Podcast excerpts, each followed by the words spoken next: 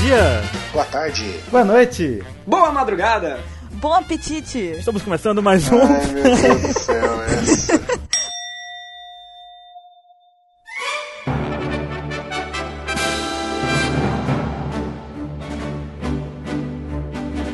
Olá, jovens! Bem-vindos a mais um Apex Cash. Eu sou o Bururu e eu estou aqui hoje com o Baruque, E aí, pessoal? com o Ansem, Olá. o Mr. 27 Oi! e estamos com um convidado. Estamos com o Matheus do All Blue. E aí, galera do All Blue!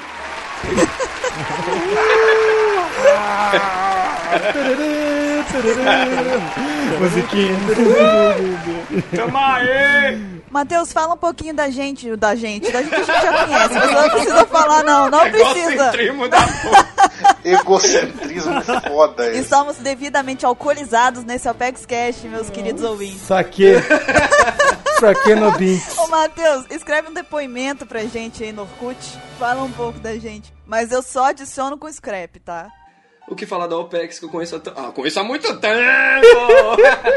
Mas falando sério agora, Matheus, fala um pouco do All Blue, um pouco de você. Se vende aí, filho. É- o microfone é seu. Bem. Vende teu milho aí, sua, sua comida. Valendo! Aceita cartão? Ah, aceita, aceita, aquela aceita!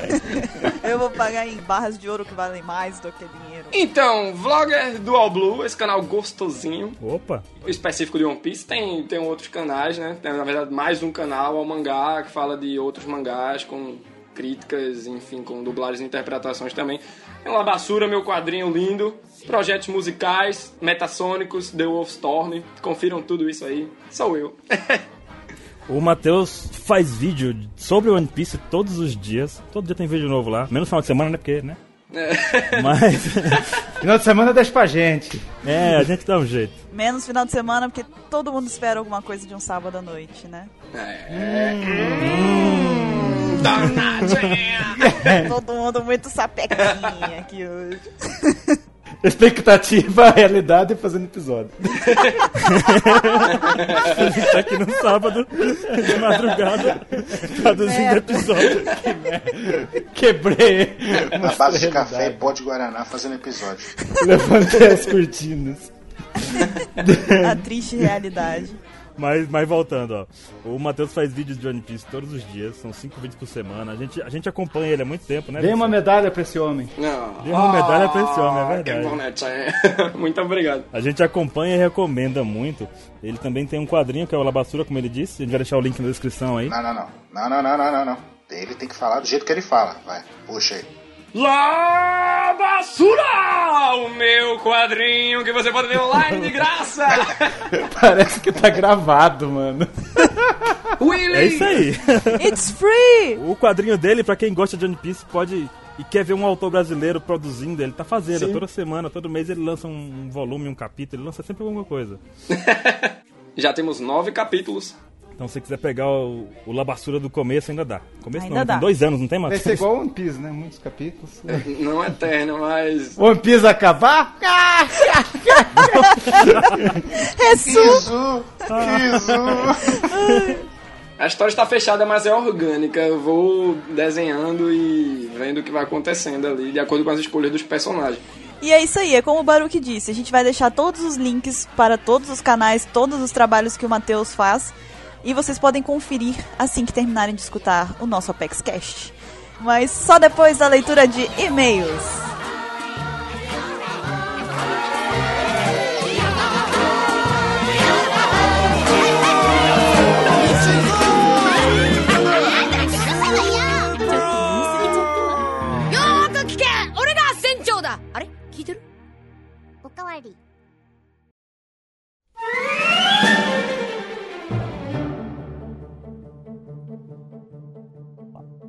E vamos lá para mais uma leitura de e-mails e perguntas. A Bururu foi comer e não voltou ainda, então vamos seguir aqui sem ela mesmo. Eu tô aqui hoje com o Mr. Caio. Ele vai ler aqui comigo os e-mails e perguntas. Na falta do bururu tem eu. Tudo bem. e temos aqui alguns recados antes de começar. O primeiro deles é nosso grupo aberto no Viber.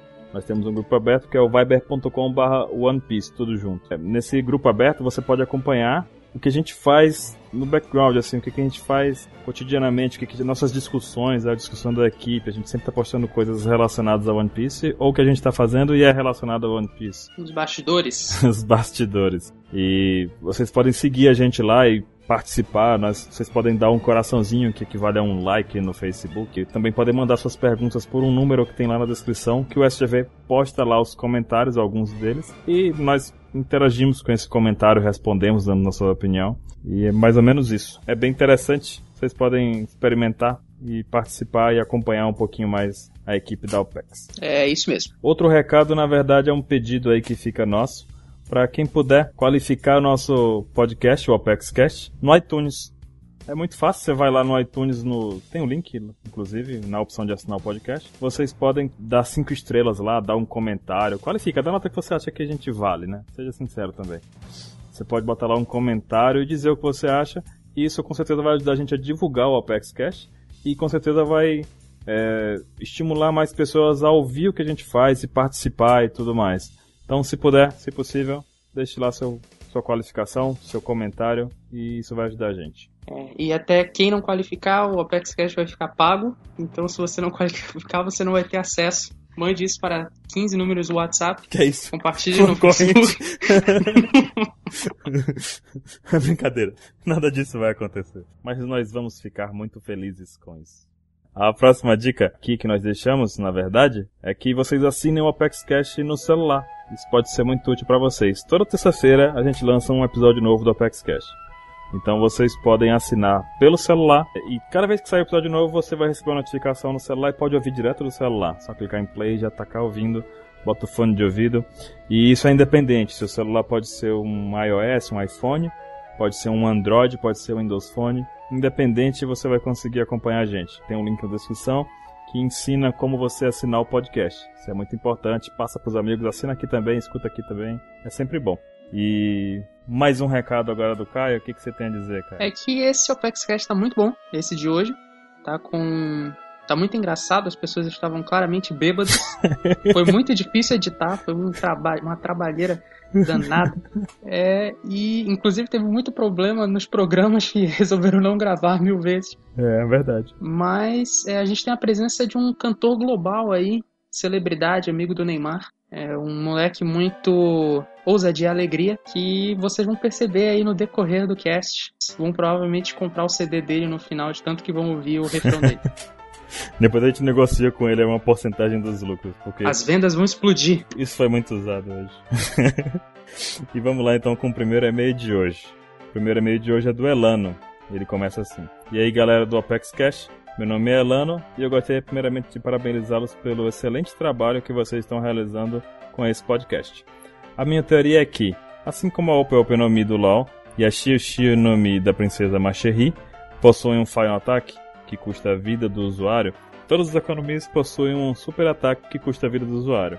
Suponho também que esse Final Attack só pode ser utilizado por usuários que já possuem domínios completos sobre o- os poderes da sua fruta. Tem uma outra teoria que gostaria que vocês comentassem. É um detalhe que aconteceu e que eu acho que o Oda errou. Ele colocou o errou bem grande, assim, caps lock, faltou negrito e priscando. É pra, pra ofender. É, ofendeu. Escutem meus argumentos e me mandem a vossa opinião se possível. Eu acho que ele é de Portugal.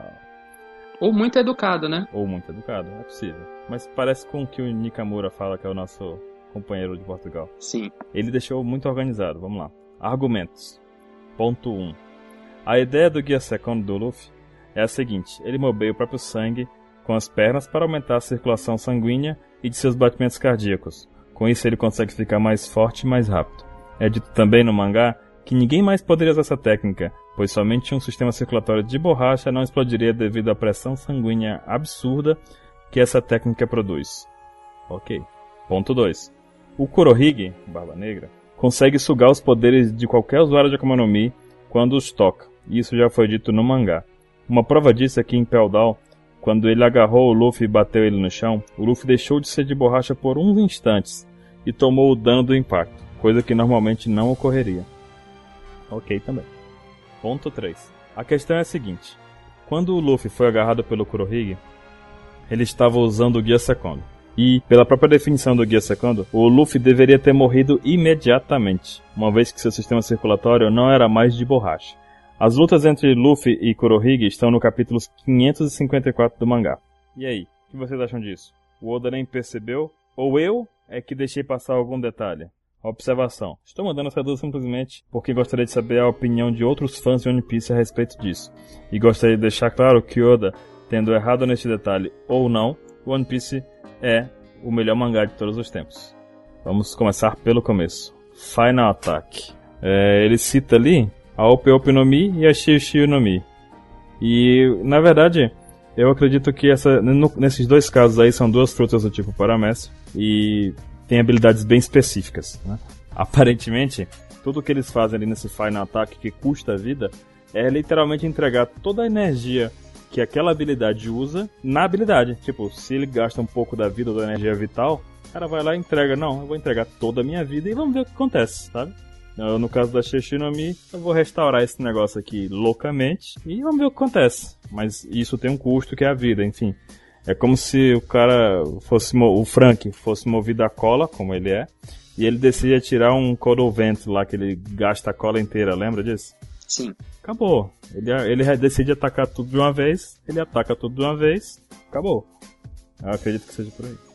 É, eu concordo com isso. Eu acho que não é Cavaleiro do Zodíaco, que tem um golpe final ali, não é Power Ranger. Eu acho que é, é apenas um usuário usando o seu poder num nível que, o, co- que ele mesmo, que o corpo dele, que a força dele vital, o- a alma dele, não sei, não tem como se recuperar. Então ele gasta toda a força dele e ele acaba morrendo. Tipo, por exemplo, imagina, simplificando, imagina o Luffy usando o Gear Secando por horas e horas e horas e horas, ele não vai conseguir se recuperar, né? Se ele, quando ele lutou contra o, o Lutin, ele ficou parado, ele não conseguia nem se mover. Imagina se ele mantivesse o Gear secando ativo ali, ele, uma hora ele ia morrer, né? Eu acho que todo golpe final é apenas isso, não é uma questão de ser um, um ultra golpe final que sacrifica a vida do usuário. A mesma coisa com o próprio Chopper, né? Quando ele vira o Monster Point lá.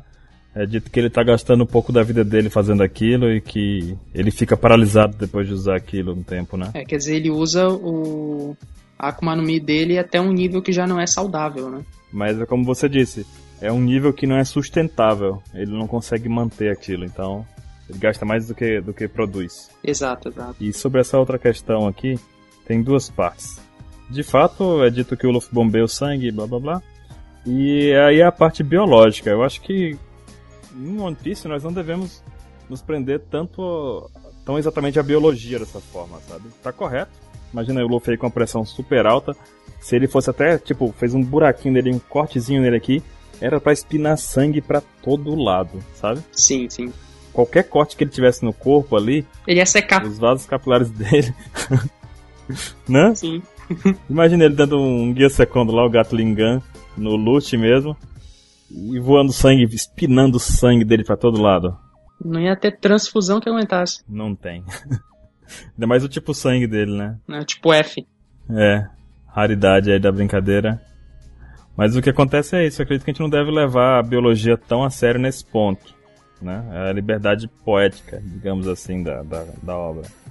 E sobre o Kurohige, o Barba Negra, nós não sabemos de fato como funciona a habilidade da Akuma no Mi dele. Se funciona de forma como você diz, que ele volta ao normal por alguns instantes, ou que é como o Kairosek, que ele perde as habilidades, mas seu corpo ainda mantém algumas propriedades ali da- do poder que ele tem. Então não tem como dizer. Eu entendo, gostei muito que você colocou o capítulo que isso aconteceu, que foi o capítulo 544. Eu gosto quando a pessoa vai assim, tá, isso aconteceu ali. Quando as pessoas são objetivas, né? Objetivas e mostra, mostra de onde tirou a ideia, de onde- de onde tirou o pensamento. Organizadas. Isso é muito bom. Isso é muito bom mesmo. Mas assim, eu não acho que seja um erro do Oda. Eu acredito que só não daria certo de muitas formas. Se a gente levasse a biologia ao pé da letra, a gente não precisa levar dessa forma. É, vamos ler agora o e-mail aqui do Rafael Mercy. Eu espero ter lido seu nome corretamente. Não sei se é Mercy, Merci, Mercy. É, Oi, eu sou o Rafael Messi, tenho 17 anos e sou estudante. Eu venho compartilhar uma teoria maluca, ele bota o maluco em letra maiúscula, veja só, e A chance de vocês não concordarem é 99,9%. Tá bom, Boa essa chance. tá bom, tá bom. Não sei porque você mandou, mas tudo bem. 0,01, vamos lá. Acredite na- no coração das cartas. a minha teoria é que a Akuma no Mi do Momonosuke é uma Akuma no Mi híbrida, sendo um tipo Zoan, dragão modelo celestial, e a outra parte de uma Paramécia criadora de nuvens. Aí ele continua. Eu penso assim, pois nunca vi uma Akuma no Mi do tipo Zoan criar algo. E já que essa Akuma no Mi é experimental, nada impede o Vegapunk de tentar criar uma híbrida já que ele deve ser um expert no assunto. Ok. E esse deve ser um dos motivos que o Doflamingo quer tanto pegar o Momonosuke, já que ela é uma das provas vivas que a Akuma no Mi híbrida funciona e quer o DNA dela para tentar produzir ela em massa. Ela, ela, ela. o outro motivo é que com a Akuma no Mi do Momonosuke, ele não teria limite para onde ele quer ir, já que ela geraria nuvens. Sei que essa teoria é muito fumada. Eu diria que ela tá na pedra. Ele tá no lugar certo. Tá, hoje. tá, no, tá no cast certo, cara. O pessoal vai entender, vai entender isso aí no decorrer do cast. Mas precisava compartilhar. Pode ser que eu esteja ficando louco, mas acredito que ela pode ser possível. Bom, é isso. Continuem o ótimo trabalho. Obrigado. Ele tá no cast certo, no episódio certo para teorias malucas. Aqui nós hoje estamos aqui ouvindo todas as pedras. Assim, tá, tá pedra pra tudo quanto é lado. Tá igual o Chapolin. É, o que eu acho é o seguinte, cara. Não. Eu acho que o. o- Primeiro, pra começo de conversa, é bem comum ver é, retratações, é, lendas, imagens, quadros dos dragões chineses, que é o, no caso, o dragão do Momonosuke, envolto em nuvens, como o próprio Shenlong, né, que ele vive lá ao redor das nuvens e tal. E tem um detalhe também que eu acho que você esqueceu, porque você viu sim uma Zoan criar alguma coisa, que é a Zoan mitológica, igual a do Momonosuke, só que no caso, a do Marco. É, porque a gente imagina aí que a fruta do Momonosuke, mesmo sendo artificial, é do tipo mitológica pela criatura que é, que é um caso dragão, uma criatura, né, dita como, sei lá, a gente vê em Dragon Ball, o Shailong é um tipo um deus ou coisa do tipo, né? Então é uma coisa, uma cri- não, não é um animal, não é um papagaio, é um um dragão chinês. É, não é um peixe, é um dragão. Não, não é. Então, é, ela também cai no, no ramo das Akuma no Mi mitológicas. E essas Akuma no Mi, elas têm algumas características que fogem um pouco do padrão, né? Como, por exemplo, a do Marco, que ele pode criar fogo. Então você poderia classificar ela, como o Ansem disse no último podcast, você poderia classificar ela tanto na Zoan como na Logia. Mas é, não é Zoan. Até porque ele também até ganha regeneração com esse fogo, né? Sim, sim. É, faz parte do poder dele criar um negócio, né? Isso. Então, criar um, um elemento ali. Então, E o elemento funciona de uma forma ninja. então eu acho que não é o caso do Momonosuke. E eu também acho o seguinte, é, não haveria por que ele correr, o Mingo, o do Flamengo, correr atrás de uma Akuma no Mi da nuvem, se essa tecnologia ela já existe, que a própria Nami usa desde o começo do anime. Lá pelo, pela saga de Alabasta, ela revela o clima tacto, né? E lá ela tá criando nuvem. Então, se ele quiser isso, se ele quiser esse tipo de coisa, ele já teria ido atrás, já teria é, conseguido criar pra ele uma arma parecida com a do clima tacto, né? Ou até vai entrar em contato com os velhinhos lá da ilha que ela me passou o período de Skype, né? É, briga com todo mundo lá, bate em todo mundo e bota ele só fazer. Captura um velhinho, vamos conte seus segredos, maldito. É. E eu concordo, eu acho que é isso mesmo. Não tem muito pra onde fugir. O Marco tá aí como exemplo do tipo de Akuma Mi- mitológica que tem, além da transforma- da transformação em animal, um elemento sendo gerado e tudo mais. E o Momonosuke deve estar nessa mesma regra. Eu tô com uma dúvida aqui agora. Será que as pessoas sabem a diferença entre um dragão oriental e um dragão ocidental? A gente tem o Charizard. É, a gente tem o Charizard, ele é, um, é- ele é a imagem clássica de um dragão ocidental. Basicamente assim, o dragão que você vê em é, Senhor dos Anéis, ele é ocidental. Dragãozão com quatro patas assim, que anda É, loucão, parecendo um lagarto com cauda longa e tal, cuspidor de fogo, cuspidor de fogo e tal. E o dragão oriental é aquele que tem bigode. na, na mitologia tem bigode, bigodinho muito bom, de Sir, né? Like, Like a, a sir. Sir. Não tem monóculo. Não tem monóculo. Infelizmente, seria bacana até. Tem chifres, né? Inclusive. Quem não sabia, agora sabe. Ele é bem mais esticado, É né? uma minhoca. Ele não tem asas, né? Assim, ele voa meio que. Ele voa nas nuvens. Ele voa nas nuvens, é, então. E vamos aí para as perguntas. Vamos ler aqui duas perguntas que recebemos. E a primeira é de Diego Santos da Silva. Ele começa assim: Drago poderia ser Urano, já que ele parece ter o controle sobre os céus e Urano tem envolvimento com o céu. Olha só, o Urano tem envolvimento com o céu, beleza. Mas a gente viu muito, eu acredito isso até. Inclusive no cast de Armas Lendárias a gente comenta sobre isso, que é que são as histórias de capas do Enel. Se você não conhece a história de capa do Enel, a gente vai deixar o link na descrição aí.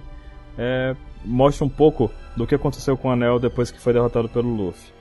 A história não acabou ali, ele continua, ele vai para um planetoide e eu acredito que tem muita relação com aquele planetoide e o que ele encontra ali, né? Se você não acompanha o mangá, você viu a saga de Skype pelo anime e você acha que acabou ali, não acabou. Tan, tan, tan. Vá ler agora a coleção de capas, que é muito interessante, tá colorida lá. Tá colorida, bem editadinha e tudo mais. É, tá cheio de coisa pra você teorizar, pra tua cabeça explodir. Essa parte da história faz parte da história geral e não vai passar no anime. Então, se você acompanha só o anime, vai ler as histórias de capa, que elas não vão aparecer no anime de jeito nenhum. Até onde a gente sabe, né? Vai que aparece amanhã. É, vai que vai que o, o Oda dá uma louca aí, O Shueisha vai lá, não, agora bota a Toei, não. trolei, né, como diria o Ansel. Trolei. e é isso, eu acho que Urano está mais relacionado ao planetóide do Enel do que ao Dragon. Na minha cabeça, eu tenho certeza que é o planetóide do Enel. Certeza, não tenho mais Cara, dúvida.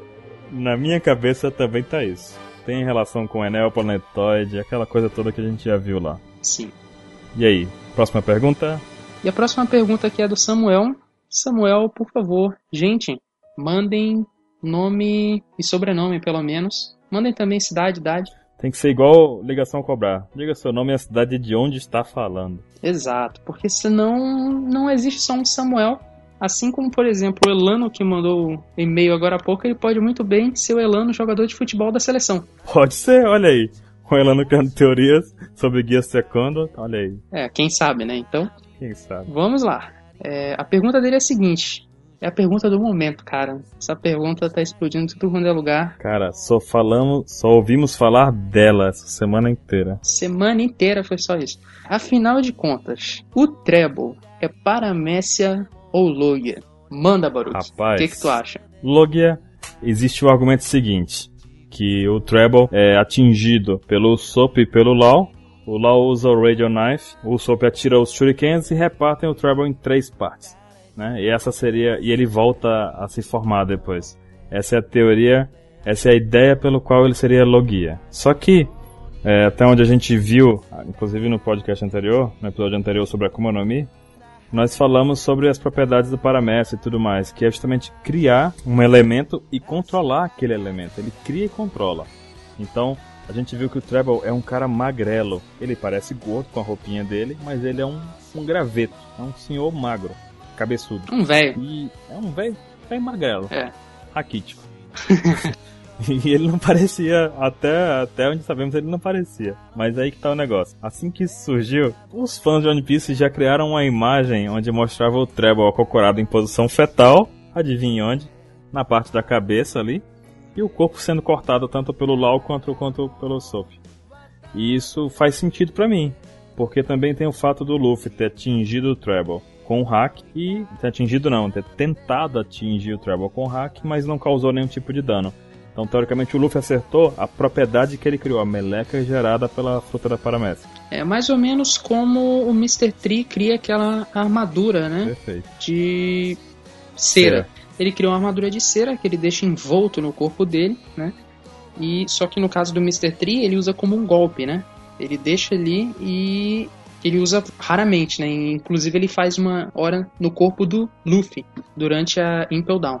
Mas o que a gente vê no caso do Treble é que ele cria essa armadura ao redor dele e ele faz ela se tornar como se fosse o corpo dele. E ele usa isso no dia a dia ali, 24 horas, 7 dias por semana. Sempre ligado. Sempre ligado, mais ou menos como o Goku de Super Saiyajin antes de enfrentar o céu. E outra coisa também que a gente vê um exemplo de paramécia semelhante a essa ideia do Treble é o Magellan em Caudal. Ele não é Logia, ele é do tipo Paramestre do Veneno ali, que ele envolve o corpo dele de veneno, você lembra disso? Sim. E ele controla aquilo ali, ele faz um dragão de veneno, ele estica o braço dele de veneno. Sim, E sim. o corpo real dele tá dentro daquela bolota de veneno ali. Então eu acredito que é a mesma coisa do Treble. Só que o Treble a gente não sabia, não tinha a menor ideia de que era. Né? Nunca passou pela cabeça de ninguém, acredito, que ele seria paramestre. Então essa discussão toda surgiu daí. Mas resumindo, é, eu acredito e pra mim tudo leva a crer que é paramestre. E você, Kai? Eu também acho, eu apostaria, apostaria minhas fichas nisso, que ele é paramécia e ele só tem características de Logia porque ele faz isso com o corpo dele, de deixar a armadura ali o tempo todo. Existem muitas teorias loucas sobre o assunto, mas ele perguntou específico: paramestre ou Logan? É, Vamos de Paramount. E aqui termina a nossa leitura de e-mails e perguntas. Se você quiser ter sua pergunta lida aqui, você pode mandar por e-mail para o contato arroba onepcx.com.br ou também enviar pelo nosso ESC, tá o link na descrição. E vamos agora para o tema principal do podcast, que é o século perdido. Vamos ouvir umas pedras. Vamos lá. muita pedra. Até mais. Até mais!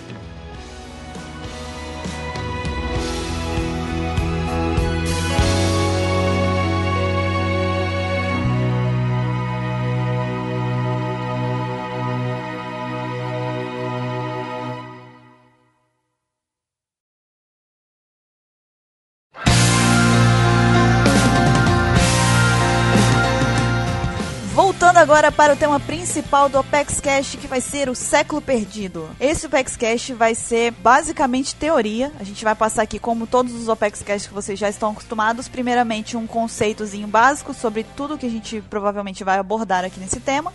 E em seguida vai ser teoria atrás de teoria. Então, para quem gosta de teoria, esse é o Opex Cash mais delicinha de todos os Opex Caches da vida até agora. Que cuti-cuti. Coitado do Ansem sofreu no último de Akamanami. Por isso que eu nem vim.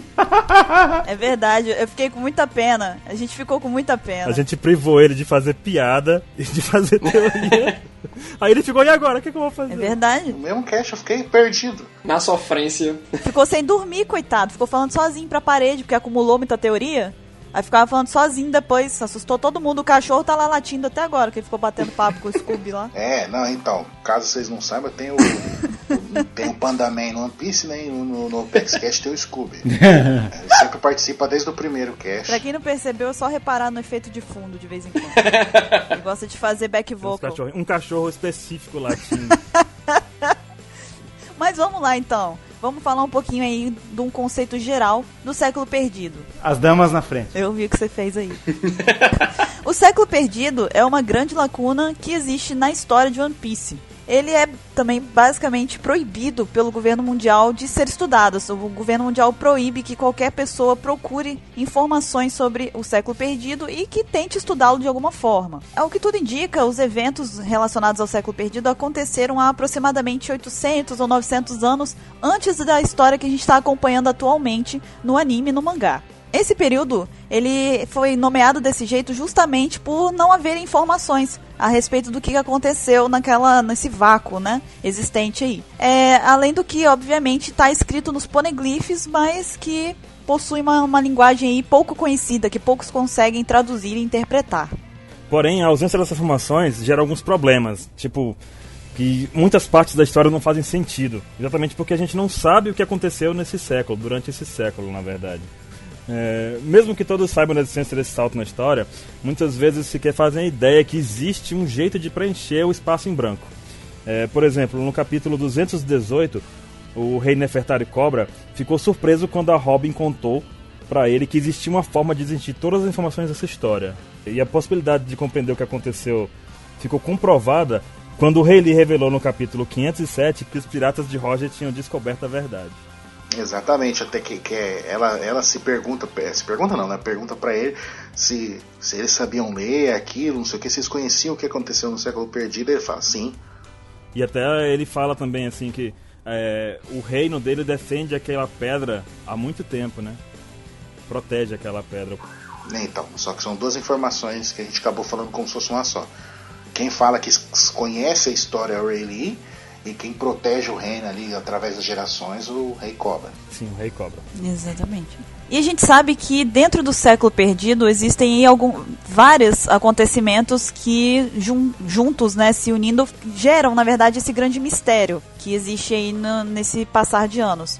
E um desses grandes mistérios, grandes acontecimentos que estão envoltos no século perdido é a Grande Guerra, que ocorreu dentro desse espaço de tempo. Ao que parece, essa Grande Guerra foi o mara- maior evento que aconteceu durante o século perdido e que terminou junto com a queda de Xandora, o reino de Xandora. A Robin, inclusive, ela explica um pouco sobre a queda desse reino eh, no capítulo 272. E é possível perceber também na história de capa do Enel, tem inclusive uma cidade antiga na Lua que é habitada por um grupo de robozinhos, soldados, chamados automatos. Autômatos. Faltou um acento aí. Autômatos. É porque é é só assim. Automatos, autômatos. Eles parecem um tomate. Autons, mentira. Autobots. Seria tipo uma, mais ou menos um sinônimo, né, dos robôs, né? Sim. Então, autômatos. Ó, vale lembrar, vale lembrar também que quando mostra a história de capas do Enel, a gente percebe também que quando a Robin entra lá na parte de com o Rei Cobra, tem muita semelhança na construção, vocês repararam isso? Sim, lá as ruínas de, de Alabasta. As ruínas de Alabasta são muito semelhantes às histórias de capa do Enel. Inclusive tem duas estatuazinhas daquele peixe gato, é, tem uns negócios tipo egípcio assim na parede, uns desenhos estranhos. Então, mas isso daí eu já acho já que é coisa do Oda em relação à referência ao mundo real, né? Porque você pode ver que não é só no Egito, né, na, na Terra, no mundo real, que tem pirâmides. Tipo, na, no México tem aquelas pirâmides. É porque, na verdade, pirâmide é o jeito mais fácil de você atingir uma altura elevada, né? Sim, você vai sim. colocando blocos com a base mais larga e vai afinando pra Sim, atingir. um. exatamente. Mas o fato é que as escrituras na parede são muito semelhantes às que tem lá nas histórias de capa do Enel. Sim, sim. É, porque provavelmente elas derivaram da mesma cultura, né? Sim, aí a gente, daqui a pouco a gente chega aí, eu acho. Caraca, hein? Imagina você tem um poliglifo lá. Já pensou que louco que ia ser?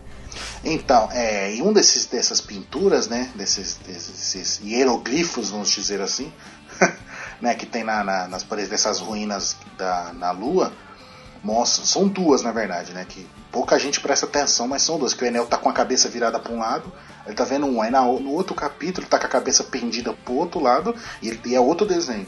Num a gente vê o, o povo, né, de, de Xandora construindo um robozinho assim, tipo como se fosse uma linha de produção.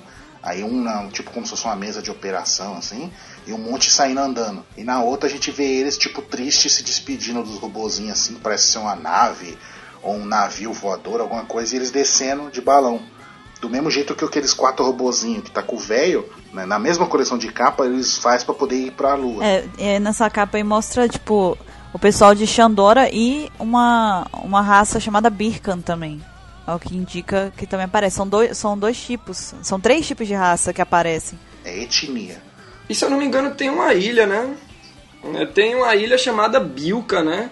Que o Enel se refere também. Ele que é dele mesmo, né? É, que ele destruiu, parece. É, só sobrou ele e os sacerdotes dele. Enel é muito louco, Que rapaz. talvez é, seja a cidade natal dos Bilkans aí, desses Birkan, É né? verdade.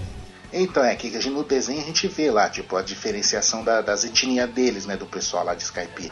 Que tem, tipo, um com as, as asinhas pra cima, curtinha pra cima, com as anteninhas, igual a cones. Aí tem um que tem as asas que faz uma dobra pra baixo, igual o- os sacerdotes do Enel, O monge, que eu esqueci o nome, Sim. o monge, Uroja. Uroji. Então, igual o Urojo, os sacerdotes do Enel, e outros têm umas asinhas meio que fosse reta, assim como o resto da população de Skype ali. Então a gente vê ali que, tipo, tem um passado, todas essas etnias deles, né? E após. Mostra, então, nesse desenho mostra eles lá fazendo lá, né? E depois eles indo pro. Pra, voltando pra. Voltando pra terra, não, indo pra terra, né? É isso aí.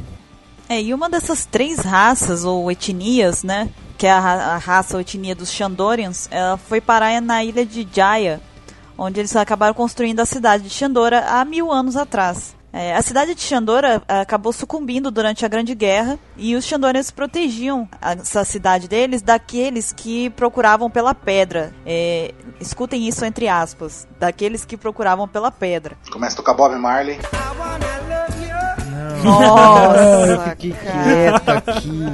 Depois você volta pra Impel Down E você não sabe por quê. Eu acho que você não aprendeu sua lição lá. É. Eu acho que tem que mandar ele pra Camabaca, cara. É o melhor pra ele aprender a coisa. Não, não, não. Mas não, você vai não, ter que Ah, ir não. pra Eu- Camabaca, cara. Você Vocês tá me proibiram de pedindo. fazer piada no outro, agora tem que fazer.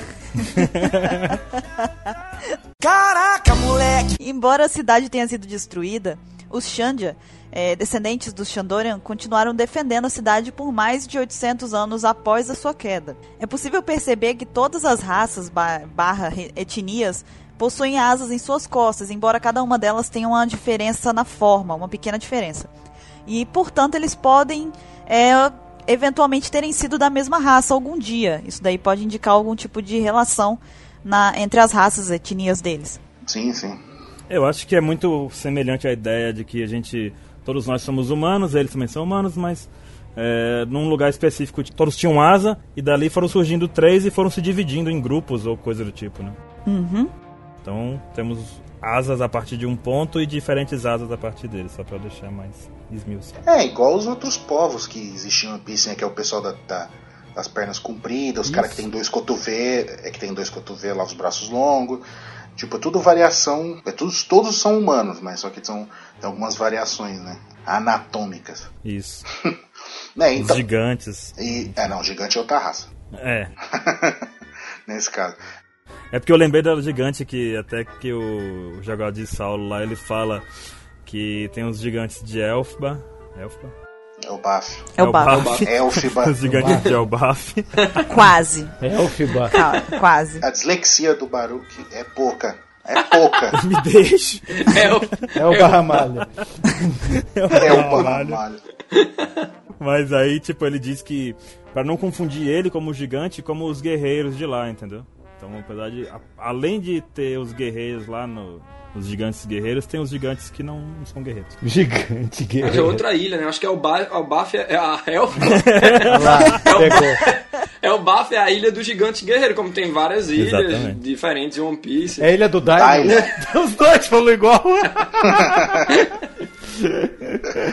É, falou gigante guerreiro, eu só Gigante conheço guerreiro. um, rapaz. Dai, é um Daimon, mano. Como é que, como é, que é o nome? Elfiba. Elfiba. Erfa. Então. um Vou falar ainda com sotaque. Erfa.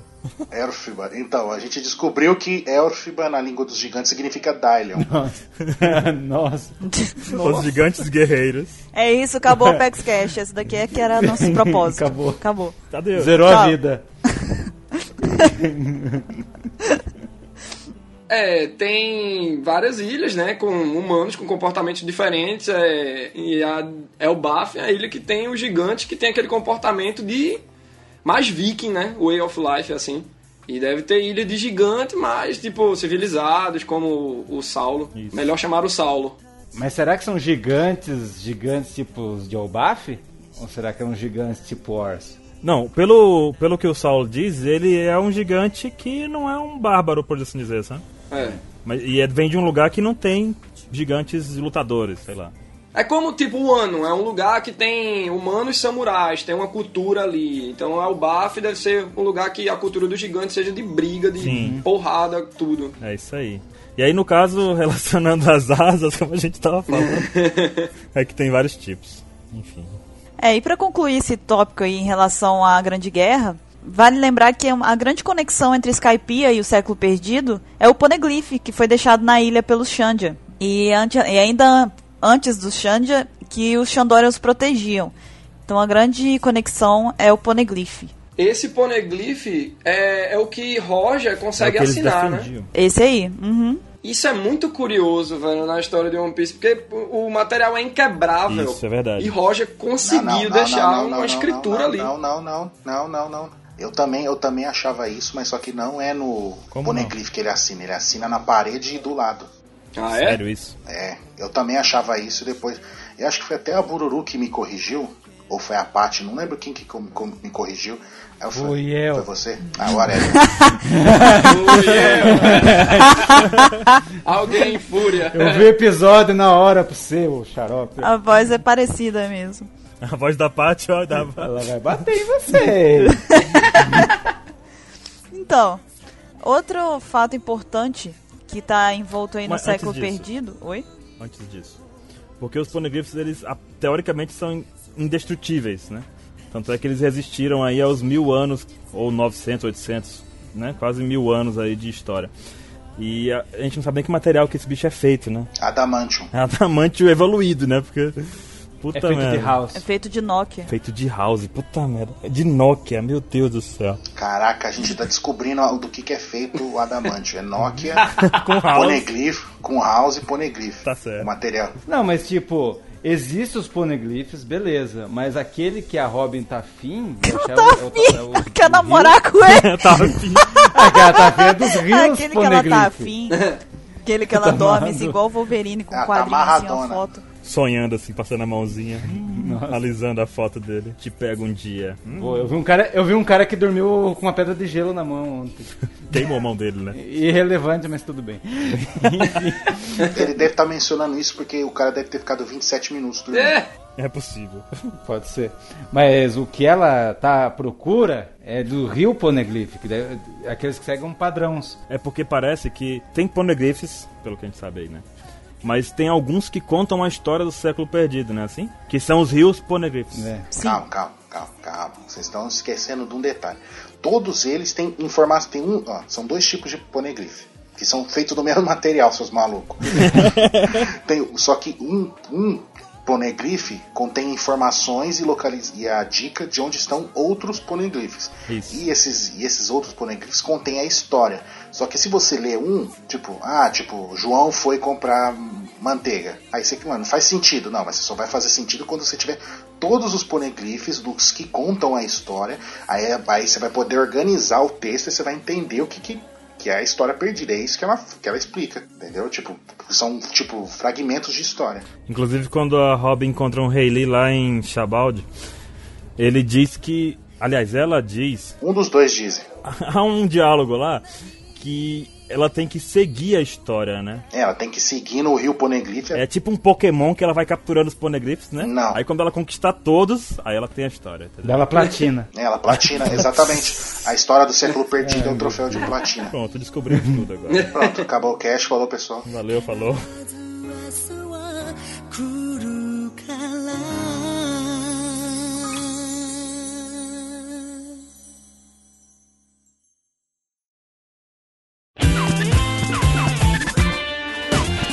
E vão continuar, pelo amor de Deus. Outro grande elemento, outro grande mistério que está envolvido no século perdido é o Grande Reino. Que. Não sei. Tem, tem mil tretas aí, cara, atrás desse grande reino, entendeu? O Matheus vai falar um pouquinho dessas tretas aí pra vocês. enfim. O Grande Reino foi um, um reino poderoso, um reino que foi destruído por outros 20 reinos e que mais tarde se tornaria um governo mundial. E era um reino poderoso! E a existência do reino representava uma ameaça filha da puta pro mundo. E esse é o motivo porque a galera traduzir e estudar os poneglyphs é considerado um crime. Então, né, mas eu. Já vamos teorizar. Eu acho que isso daí. Então vamos lá, o que não tá na hora. Calma lá. Calma lá. Calto lá. Não, mas tem que dizer alguma coisa. Tem que dizer Não, alguma pode coisa. dizer, pode dizer. Mas segura, segura as teorias mais tensas. Não, mas é só a teoria básica. Que, que isso daí, tipo, ah não, porque ela foi- era, um- representava grande ameaça porque eles eram poderosos. Eu já acho que é exatamente o contrário, porque eles eram um reino, tipo, talvez muito avançado, só que os caras eram, tipo, firmeza e- e Isso foi dito pelo Clover, não é isso? Que os caras eram firmeza. Então, mas só que nem o Clover sabe a história. Eu não acho que eles eram poderosos, eu acho que os planos que eles tinham pro mundo representavam ameaça para os planos dos outros 20 reinos. Eu acho aí que é tipo uma divergência de interesse. Isso. Exatamente. Ele queria fazer X e os outros 20 reis falaram, não, que vai, vai foder tudo ali, entendeu? Tipo, se eles fizerem aquilo, se o grande rei não fizer aquilo, o que a gente aqui, nós, os 20, queremos ou gostamos, vai ser interrompido. Então, vamos acabar com os caras. E foi isso, eu acho. E aí, no caso, o fato de traduzir os poneglyphs, co- é, a pessoa poderia conhecer o motivo pelo qual esse reino foi extinto. E descobri que o governo mundial é tudo filha da... Isso. É, descobriu detalhes sobre a fela da puta. Esse resumo do fela da puta foi muito bom. Então, também temos que lembrar do Joy Boy que chegou, de algum jeito, chegou na Ilha dos Tritões com a arca que construiu, que o nome é Noah. Ele tentou levar Noah pra superfície, mas com a ajuda da Poseidon da época. Mas ele falhou em cumprir sua promessa. Daí, naquele poliglifo que tava lá quando a Rob até achou estranho, porque tava escrito lá, suas desculpas foram escritas lá no poliglifo, lá do Reino Ryugu. Isso aí. Quem é Joy Boy antes? O Rei Neptune disse na conversa com a Rob que Joy Boy era alguém da superfície, né? Sim, Isso já é interessante. Sim. Ele veio de um dos reinos, né? Tipo, ele era humano. Era um humano. Ele não era um tritão nem nada do tipo. Então ele construiu e levou pra lá. eu ainda acho que o Noah não foi construído no fundo do mar. Foi construído na superfície e foi afundado, né? É o mais A provável. gente comentou no, no cast de armas lendárias lá. Que tá o link aí embaixo. É, tem um link de um podcast que a gente fez aí sobre armas lendárias. A gente falou tudo sobre armas lendárias, as três no caso, né? E tem um- muito, muitas horas de conversa sobre isso. O capítulo que fala sobre Joy Boy é o capítulo 649. Pra quem quiser ler mais e tal, rever e tudo mais. Todas as referências, mais uma vez, estão na descrição do ApexCast. Caraca, moleque! Outro ponto importante de ser destacado é o reino Tontata, que durante o século perdido foram oprimidos pelos governantes cruéis do reino de Dressrosa, que era a família Don Quixote. Isso foi contado pelo gancho. E como a gente sabe que aconteceu a Grande Guerra nesse período do século perdido, junto dela, no fi- ao final dela, vieram algumas consequências. E uma delas foi o surgimento do governo mundial. É, então, e ele, que que ele surgiu exatamente né, no final desses 800 anos que se passaram, né? Tipo, teve o século perdido, teve a Grande Guerra, né, que aconteceu 800 anos atrás, e nesse período surgiu o governo mundial, né? Que chegou e tomou pra si, né? A, a- tipo, as rédeas do, do mundo, né? Tipo, não, a gente que comanda aqui, né? Tipo, organizou tudo, a estrutura do jeito que, que a gente conhece hoje, né? É, que tem o conselho dos, dos 20 reis, né? E também foram eles que, que proibiram né, a pesquisa e qualquer coisa relacionada aos poneglyphs, né? Tornaram um crime ser, ser um pesquisador né, ou um estudioso em relação a, a esse conhecimento, né? Que o pessoal de- tão- tanto que o pessoal de Ohara passou a ser, né, considerado um bando de demônios, né? Que tipo eles procuram essa informação do século perdido, eles são terríveis, eles querem ressuscitar o mal e blá blá blá. E eles faziam isso escondido, né? Exatamente. É engraçado, quando você tem essa noção de demônio de Ohara, quando falam isso no começo, você fica, porra, que bando era esse? É uma galera cientista apenas, velho. Exatamente. Você vê como a história é passada de uma forma pra intimidar a galera, velho. Como manipularam a história, né? É, exato. É, então, tipo, os caras são demônios, mas quando você vai ver, tipo, né, um professores, cientistas, arqueólogos, pessoas, tipo, de, do bem, né, que foram demonizadas, né, por causa do, do governo mundial, né, dos velhos malditos. É até interessante que a gente tenha essa noção logo no começo, quando eles falam dos demônios de Ohara, porque a gente consegue passar, tipo, sentir, na verdade, é, o que que, qual é o propósito do governo ao fazer isso, porque a gente não tem informação nenhuma deles, e a primeira coisa que a gente é apresentado em relação a eles é que eles são demônios. Então a gente já vai pensando, puta merda, eles fizeram alguma coisa muito ruim. Então, assim, a gente experimenta, na verdade, o que, que o, o, o governo mundial faz com as pessoas, né? Quando eles, eles passam essa imagem negativa desses pesquisadores. E Eles distorcem, distorce tudo, né. E no fim do século perdido, os 20 reinos se uniram para derrubar o reino antigo, que a gente mencionou antes, e em seguida formaram o governo mundial. Agora, como que isso aconteceu ainda é desconhecido, não sabemos. É, a única coisa que a gente veio descobrir recentemente, né? Agora na saga de Dressrosa, é que esses 20 reinos, tipo, que eram os reinos normais, se juntaram, foram. Aquelas famílias reais foram viver em Marijoa. E nesses 20 reinos que eles. que ficou vago, né? Elegeram novas famílias reais, né? Que são as atuais, né? Tirando uma desses 20 que não foi pra lá. Que foi a fa- os Nefertari. Os antissociais. Isso. Mas eles eram do, desse grupo original, só que eles se recusaram a ir pra lá e continuaram no seu reino de origem. O que eu acho curioso é, tipo, a gente ter, no caso, 19 famílias lá e ter cinco líderes, velho. Como é que eles fazem pra ter todo esse critério pra cinco deles, das 19 famílias, ter um status a mais? Ou se eles nem fazem parte disso, né? Se o Gorosei já é algo Tirando, assim. né? extra. É, velho. Ah, pra mim eles não são da- das Ah, a gente gente vai falar daqui a pouco. Aí já tem uma Jeremy Bonner aí que a galera gosta. Me segura! Me segura! Oh, Ansem, Ansem, eu não posso, você não Agora pode. você tá bem, você O freio, puxando o freio. Calma, gente, calma, tá quase, tá quase, calma. Seguindo, então. Outra consequência da Grande Guerra foram os poneglyphs, essas pedras, se é que podem ser chamadas assim, misteriosas, que contêm um pedacinho da, da história inscrita na, na superfície delas. Essas pedras aí, obviamente, estão espalhadas por toda a Grand Line e o governo proibiu que as pessoas as estudassem. É, segundo o professor Clover, esses poneglyphs são inquebráveis, são feitos de um material que a gente já falou aqui, já temos, descobrimos, inclusive, que é uma mistura de Nokia derretido com adamante, Exato. e por isso são inquebráveis. E o House da Liga. tá O Raul da Liga, exatamente. É Está liga. Essa analogia, né? Cobertura de É bom Nokia. que dá até pra dar uma lambida na Porra. poneglyph, né? De morango.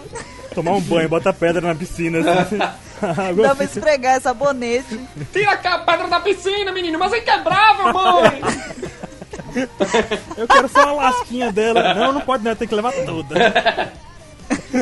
Imagina, não, imagina os caras usando o poneglyph pra molar a faca. né? Não, é inquebrável, pô. Você imagina o que que você pode fazer com um negócio inquebrável? Você pode tacar na cabeça de outro e ele vai continuar inteiro, entendeu?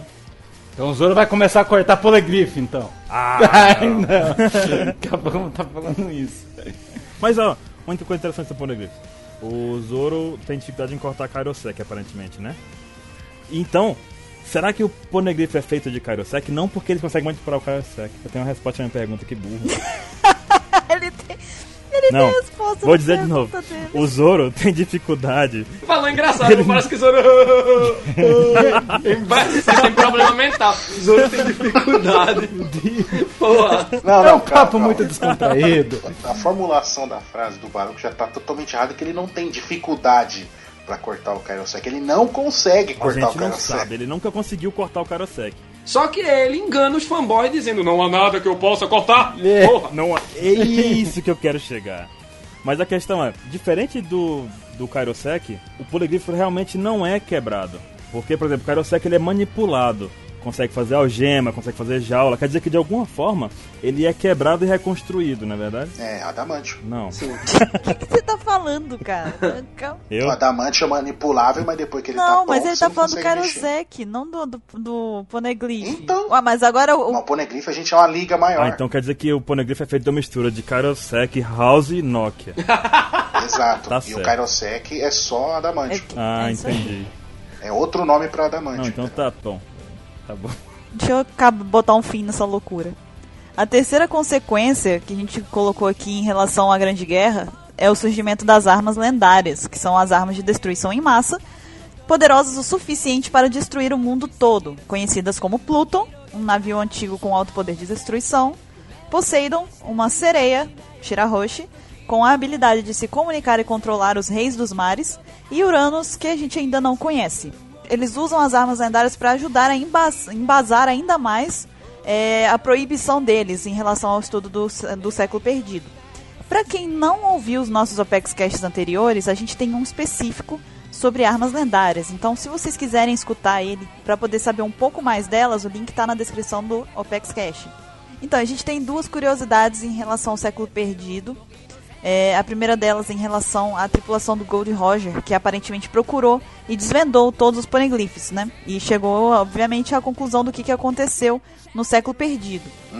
Quando a Robin busca saber em relação ao século perdido e também em relação à determinação dos D, o Rayleigh diz pra ela que contaria, caso ela quisesse saber. Só que ao mesmo tempo ele pareceu estar um pouco relutante, tipo, não queria mencionar muito aquilo. Só que ele avisou a ela que se ela descobrisse a verdade naquele momento, ela não seria capaz de fazer nada a respeito. Ele deu a opinião dele. E ele ainda explicou que ele acreditava que tanto o bando dele, do, do Rayleigh, né, do Roger e, e etc. Quantos estudiosos de O'Hara, na época, não estavam, eles foram muito precipitados, eles também não estavam aptos a fazer alguma coisa na época em que descobriram. E ao mesmo tempo, ele encoraja a Robin a buscar por si só as pistas e tirar as conclusões próprias dela em relação a isso. E aí pode ser que talvez as conclusões dela fossem um pouco diferentes das que ele e a tripulação dele tiveram. Isso aconteceu no capítulo 507, pra quem quiser conferir, tá lá a referência na descrição do post.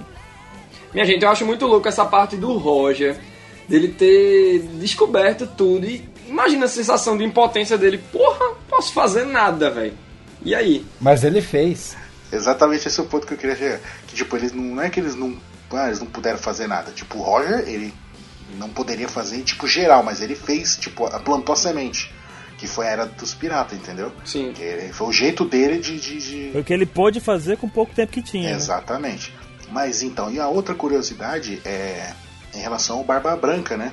Que ele também sabia, supostamente, né, sabia a verdade sobre o século perdido, né? E, e principalmente sobre em, é, a determinação dos D, que né, que, que antes dele morrer lá, né, e do, durante a Ba- Guerra dos Melhores, ele lembra da- da conversa que ele teve com, com o Roger, né? Falando, não, que tem um cara na minha tripulação que também tem esse D aí do que tem no teu nome. O que, que significa isso? Não sei o que. Aí mostra, tipo, o Roger vira, dá uma risada e conta. Só que a gente não vê, né?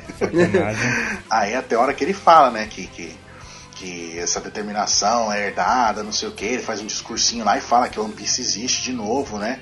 Ele, ele comenta também sobre as vontades do Ace, né? Também seriam essa da- dessa determinação, né? Que vai ter um homem que vai conseguir descobrir toda a verdade, né, desse do século, né? Vai desaf- que vai desafiar o mundo e tudo, né? Acho que não é questão de descobrir a verdade. É levar a verdade pra todo mundo. É. Expor a Exatamente, verdade, perfeito, né? Perfeito. E fazer. Não, é, agir em relação ao que ele sabe. Aham. E isso aconteceu no capítulo 576.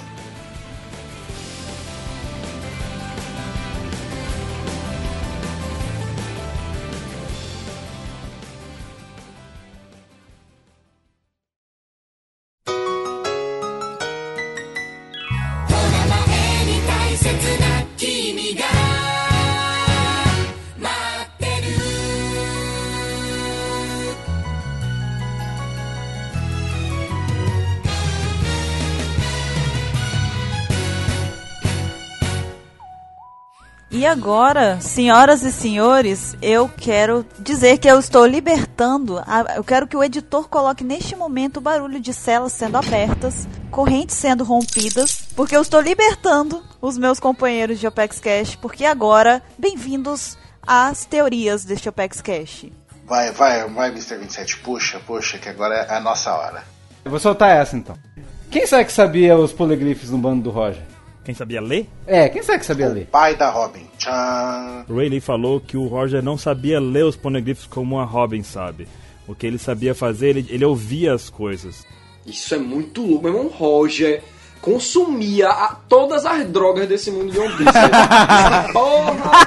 Tá ouvindo, galera? Tá ouvindo? Para aí, galera, que eu tô ouvindo aqui. Tô ouvindo uma pedra aqui, só um minuto. Já ouviu aquela expressão aí no Nordeste? Vou, vou ouvir a rocha. É o Era o Roger. estilo musical favorito do Roger. A, A rocha. Ah, rocha. O que você faz, pedra? Nada. É, Você fala? Sim. Fala. Nossa. Chapolin. Caraca, moleque! Cara, imagina a loucura do Roger em ouvir coisas. Porque se ele ouvia a pedra, o que tava escrito na pedra, é isso? Não, eu acho que o pai da Robin tava lá. Mas por que o Rayleigh falou que ele ouvia? Porque ele ouvia. Não, não as pedras, eu vi as coisas. Ele falou isso naquele sentido Não, mas a Tipo dos, pedra não é uma coisa? dos reis, eh, dos reis dos mares lá, todas as coisas vivas. Ele, ele ouve objeto? Ele é Jedi? Mas Jedi não tem esse Mas- poder, não, mas- sou doido. Não tem. O Jedi não tem isso, não. Ele pode ter deixado aquilo escrito é, na pedra de ouro, um Skype, eu tava até dando uma olhada aqui, foi, realmente não foi no Poneglyph. É, ele pode ter pedido a alguém da tripulação dele que sabia é, Vai a da linguagem. Robin. É, alguém lá pra escrever no lugar dele. Ó, escreve isso aqui pra mim. E a tripulação dele é muito. Você vê é, personas importantes. Olha Dessa- o Scooby. Scooby. Scooby começou, ele gosta de Você teorizar. vê, O Scooby concorda, Matheus. É, obrigado, Scooby. Aê, cara. Vou dar nesse cachorro. É, então, a- é, você vê o Crocus como o médico temporário do navio. Você vê muita personalidade importante no mundo de One Piece. É, então, eu acredito que alguém de Ohara estava na tripulação dele.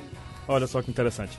Quando o Rayleigh diz que ele pode ouvir, tudo se quebra na hora que a gente pensa que estava escrito na mesma linguagem É do Ponegrifo lá em Skypiea. Porque ele pode ouvir, aí ele fala e o negócio escreve sozinho. É isso? Pois Tinha é. que ter alguém apto realmente a ler e escrever. Por isso que até agora não mostrou o pai da Robin.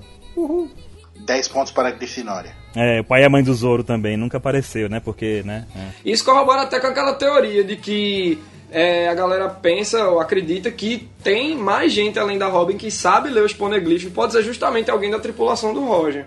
Que é de O- seria de O'Hara e escapou do incidente porque estava no navio de Roger. Até tem gente que fala que o Scooper Gaban poderia ser o pai da Robin, isso eu já não acho. Não, mas baseado no quê, né? Em nada. Ah, cabelo preto, óculos, é, sei lá. Baseado na pedra. Porra, né, Baseado na pedra. é. Baseado né? na. Nossa. Mas é. Chega Roger lá, galera, bora misturar um crack com marihuana aqui, porra. Conquistar o One Piece! Conquistar aquela porra! A terra sagrada de Marihuana. Marihuana. Belo nome tem aquela porra. Caraca, moleque! Outro ponto. Qual foi as intenções do governo mundial construir aquela ponte gigantesca? Uh. Isso é interessante. A ponte Tequila Wolf lá que a Robin ficou lá. Aí, detalhe, que eu não lembrava disso. O quê? Que aquela ponte gigantesca é no East Blue. Eu não lembrava disso. É só no East? Acho que não. Sim, Eles falam onde ela tá, não? sim, fala. Bom, tem toda aquela vibe de que o One Piece seria um plano de unificar o mundo. Isso, isso, garoto. Oh. será que Tá vendo? A gente tá antenado. será que as pontes é o jeito do governo mundial de conectar o mundo do jeito deles e tipo con- ter o controle absoluto dessa conexão? Será que eles já iniciaram um plano tipo mesmo que esse é, projeto é, do reino antigo venha a acontecer um dia, a gente vamos precaver aqui. É o jeito pra eles não falharem, né? Pode ser tipo uma prevenção mesmo, é. Olha, mas é meio bizarro criar uma ponte num, num mundo que é cercado por Só oceanos que a ponte é gigante. e que a navegação por mar é muito mais simplificada do que você andar. No... Cê- Eles não têm carro lá, entendeu?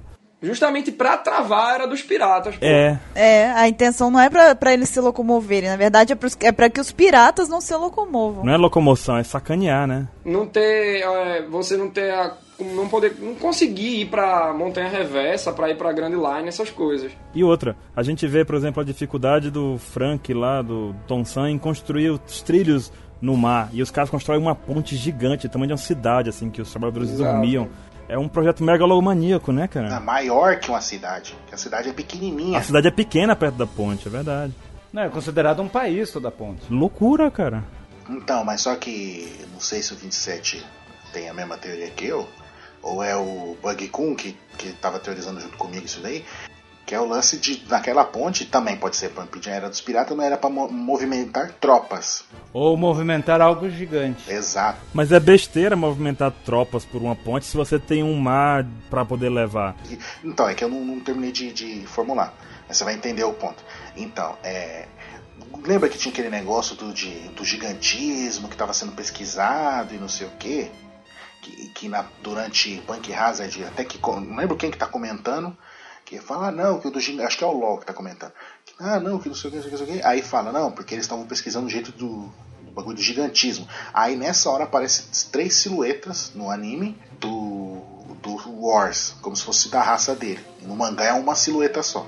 Entendeu? Tipo, será que, que o governo mundial não quer descobrir um jeito pra fazer um tipo um soro, alguma coisa pra poder criar o, o exército de Ors, que é mais maior e mais poderoso que os gigantes normais? Um exército de gigantes. Aí como é que vamos transportar isso num navio? Não existe navio no mundo desse tamanho. Cara, mas é mais fácil fazer um navio gigante do que fazer uma ponte gigante. Que aí a gente volta naquela outra teoria nossa, que foi a arma, o, no, o, o Pluton, né? Que era tipo a arma lá que os caras carregavam, tipo, entendeu? Pra poder transportar esse povo gigantesco. Sim. Ou talvez essa ponte é pra impedir, porque a gente sabe que no reino de One Piece tem co- é, os Akuma no Mi não pode kumar, né? Talvez essa coisa, essa coisa que passe pela ponte, não- o, o mar faz efeito nela, e com a ponte não, daí ele consegue se movimentar pelas ilhas. Poderia ser. Nossa, pensei numa coisa louca, tipo. Hum. Posso estar fazendo uma viagem muito louca, mas poderia ser Uranus? A ponte? Tem alguma coisa a ver com a Akuma no Mi? Alguma coisa que re- repele o mar também? Existe um tesouro lá em Marijoa. Estão fazendo um ciclo de alquimia lá. Caraca, Caraca, moleque! parou que não. Parabéns, cara. Você você foi. Um círculo de alquimia. Então, e tem, o- e, tem o tal, e tem o tal do tesouro lá em Marijoa, né? Tem. Bem? Um O tesouro nacional lá. O tesouro nacional. Que o do Flamengo falou, ah, vê que eu soube o tesouro nacional, eles me perdoaram. Ah, é verdade, é verdade. Lembra que o teve do isso. Flamengo fala isso? Será que é a única arma lendária que tá em posse do governo? Não sei, que... O, o Uranus. É. Mas é, e tem o Enel. O Enel descobriu alguma coisa. Ah, eu já, eu já acho que a arma é o Enel, tá com o Enel. Alguma coisa, pelo menos, não sei. Uma parte da coisa, sabe? Sei lá. O Enel tá com alguma arma. Não é possível. A gente fala como se o Enel fosse voltar, mas ele vai voltar. Ele Ele vai voltar, lógico que vai. Ela tá com a trupe de robô. Não do jeito que o 27 tava imaginando, mas vai voltar. O 27 tava tá imaginando ele voltar com um olho biônico. Como é que era isso? Quem? Quê? É, Ciborgue? Versão ciborgue? exato. Quem? O Enel? Não, o Arlong. Ah, é o Arlong. É o Arlong. O Arlong. Ah, é o Eu Arlong. confundi aqui. Confundiu de vilão. Foi. Mas como a gente já tava falando, o Tesouro Nacional poderia ser uma arma lendária ou um conhecimento específico sobre a- alguma coisa da arma lendária também, né? De uma Sim. arma lendária. Uma maneira de parar, de impedir, de anular, né? Bom, é, a gente sabe que o poder do LoL é necessário, né? O do Flamengo disse que com o poder do LoL ele conseguiria despertar as coisas lá misteriosas. Eu fiquei pensando também no poder da marcha Ripple, Verde. Puta merda, Puta, hein? você falou algo foda. é, que ela pode dar a vida dela Que louco, e hein, pode cara? reaver uma estrutura. Será que a Urano está destruída e marcha Ripple pode reconstruir ela? Caramba. Por que, que eu não lembrei disso, disso que você acabou de falar, hein, mano? Semana passada? É por isso que ele tá aqui, pô. Porque você fica feito um maluco, falando umas loucuras. Não, todo mundo ficou falando, ah, o Lau vai morrer, o Lau morreu, não sei o quê. Nossa, se chegasse com esse argumento, ué, o Lau, com o poder do Lau dá pra pegar o tesouro lá. O Lau não, não vai morrer. Puta merda, cara. E a Macherry podia restaurar ele e ser usável de novo o negócio. Ia ser louco, velho. Mas ele não cita a marcha Ripple em hora nenhuma, ele cita o poder do LoL, que eu Do viajei. Lau. É, do Lau. Foi- É, até porque É. a Macherry apareceu agora, né, pô? É, o- isso aí foi há 20 mangás atrás. Não, e o poder dela, por ser over apelão, É apelão pra caramba. vai ser importante pra trama futura, né? Com certeza. Com um marcador aí nessa parte. É. Eu queria que, para o bem de One Piece, Masha Ri morresse no capítulo 782 e o fruto dela renascesse em Plutão, velho. Porque, porra, que negócio apelão do caralho. Ele quer tirar a economia do jogo. Oda já não mata, velho. Ninguém, assim, no presente. É raro isso acontecer. Aí bota Masha Ri, fudeu. É Oda dizendo, galera, trolei. Ninguém Oh, morre mesmo. Não, ela vai fazer algo foda no anime. Não tipo igual a Shira Rocha, mas vai fazer algo. Ia ser massa se ela desse a vida dela para reconstruir Dress Rosa inteira e morrer, só que massa. E Akuma no Mi em Plutão. Olha, eu achava legal também. Daí não seria o outro. Kurami e Plutão. Daí não seria o outro. É, ninguém pode morrer, o foda é isso. E não mata nem o McVice lá. Mas eu tava falando das armas lendárias. Pluton, navio, Tirahoshi. Poseidon. Eu falei em relação ao Urano ser. é, uma possi- talvez de repente tá lá em Marijoa, mas desde a, do OPEX Cash passado, eu ainda sustento a possibilidade de que Urano seja um lugar Uou! e não um- uma arma. em si. É, eu imagino que seja é, a possibilidade de movimentar. o reino perdido. As ruínas do grande reino lá. Não, movimentar o planetoide do Enel lá, sei lá, né? Mas pela lógica, então, se o governo utili- fala que as armas lendárias são terríveis, então, a gente já tá começando a saber que as armas lendárias não são tão terríveis assim. Exato. Não, que são, são. Ah, São coisas legaisinhas. Não, não São são, coisas legais. legaisinhas. não são legaisinhas. É tipo você dar uma granada na mão dele, né? Ah, é inofensível. Vamos Tacar ali, explodir e Olha, observar. Homem-Aranha tá aí pra dizer: com grandes poderes vem grandes responsabilidades. pô. Não, não são coisas. Eu quero dizer que não são coisas terríveis. Como não? Não são. Ter o poder de destruir o, o- o mundo inteiro. Tirahoshi não é. Mas Tira Rocha pode chegar lá e falar: acaba com aquela ilha ali. Não, pô. mas tira... Ué, mas é isso que eles falam. Vai derrotar, o... Vai derrotar o mundo do governo mundial, não o mundo inteiro. Não, mas 27 tem o poder pra destruir o mundo inteiro. Aí, tipo, se vai destruir o mundo. Isso mas é se- boato! Se vai destruir Vamos o imaginar mundo que isso é um boato. pra, tipo, se cair na mão de uma pessoa que quer destruir o mundo, vai destruir. Agora, se quiser destruir o mundo do destruir o governo, mundo- é vai outra destruir o mundo coisa. Por isso que é perfeito do governo perigoso. mundial. Mas não, cara, E é vai como favorecer qualquer o mundo. Não, aí é porque você tá querendo que elas caiam na mão de alguém que vai fazer isso, entendeu? Mas observa, é como qualquer arma. Você pode dar uma faca de pão pra pessoa e ela souber usar como arma. É isso acabou. aí. É uma arma. Agora, se você der pra alguém que tá com fome, tipo a bururu, ela vai passar manteiga no pão e acabou, entendeu? Só não te dou outra porque eu tô passando manteiga no pão exatamente E agora. vai continuar, e vai continuar a faca sendo uma arma, porque quem quiser comer um pedaço do pão dela vai tomar a tá. facada. Exatamente. E LOL não vai gostar disso. E só o Lau, Lau que não vai gostar. Mas aí que tá. A forma como ela usa o objeto é que define se é perigoso ou não. Então, por exemplo, o poder da Shira- Shirahoshi em alguém que tem más intenções ou alguém que possa manipular ela Extremamente perigoso. é extremamente perigoso. Pô, os Reis dos Mares são um poder grandioso que a gente vê em One Piece. Não, um poder incontrolável. É, a gente, a gente ignora às vezes que os Reis dos Mares estão aí também, pô. E ela controla. Chega lá, ó, detona aquela, aquela ilha ali. Voltando à ponte, voltando à ponte, ela pode impedir Rei dos Mares de passar, desse maluco como vê. Ela Ah, pode é. destruir a Ué. ponte. Será? Ué, Ela pode com o Rei dos Mares lá. você acha que o Rei dos Mar não consegue quebrar uma ponte daquela, velho? Chega lá um rei dos mares engenheiro com um monóculozinho.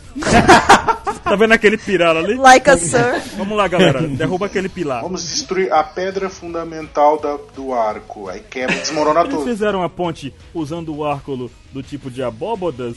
Vamos só atacar o canto direito superior ali. Galera, fechou, vamos lá. Aí, pô. Partiu, vai. Partiu, Todo mundo. É. partiu quebrar a ponte. né? Talvez as pontes no final sejam destruídas pelos Reis dos Mares. É possível, é mais fácil destruir a ponte do que construir. A gente sabe disso. Como tudo na vida, é muito mais fácil destruir do que construir. né? É mesmo, cara. Ah, isso foi bonito, hein? Essa tem um quê filosófico mesmo. Aí chega Shira Roche, vai lá pro East Blue e manda aquele rei dos mares. Pega, no!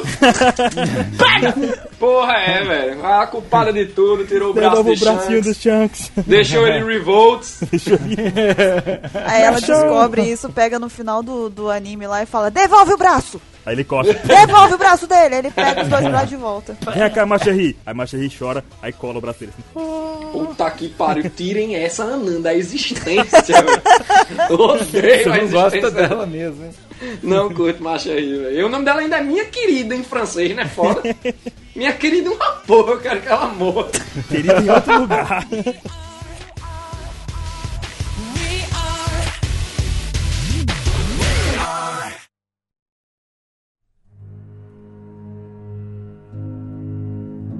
Vamos falar dos teribitos e os 20 reis. Os 20 que são 19. Os 20 que são 19. Por que, que o governo mundial gosta de deixar essa, essa galera perto deles, hein? Cara, não é que gosta. Eu acho que alguns deles, na verdade, são o governo mundial. Alguém dá uma sinopse aí do que são, de quem são os teribitos, vai. Eles são um bando de tonto. Sim. Eu acabei de pensar numa coisa. O quê? Eu acabei de pensar numa coisa. Fale sua coisa. Que se o- os 19, as 19 famílias reais do mundo antigo, lá de 800 anos atrás, que estão lá em Marijoa, é, não forem tipo só, não forem privilegiados entre aspas. Eles acham que são, os Tenryubito, eles acham que são privilegiados, só que os velhos lá do Gorosei, na verdade, mantêm eles ali entre aspas como reféns. Justo. Hum, Tipo, eles acham que estão por cima do- da carne seca e de tudo, mas só que eles estão sim como reféns. Não, fã, que esse- eles sabem de- do, do passado, que os de hoje em dia não devem saber merda nenhuma. Talvez o do Flamengo saiba alguma coisa, não sei.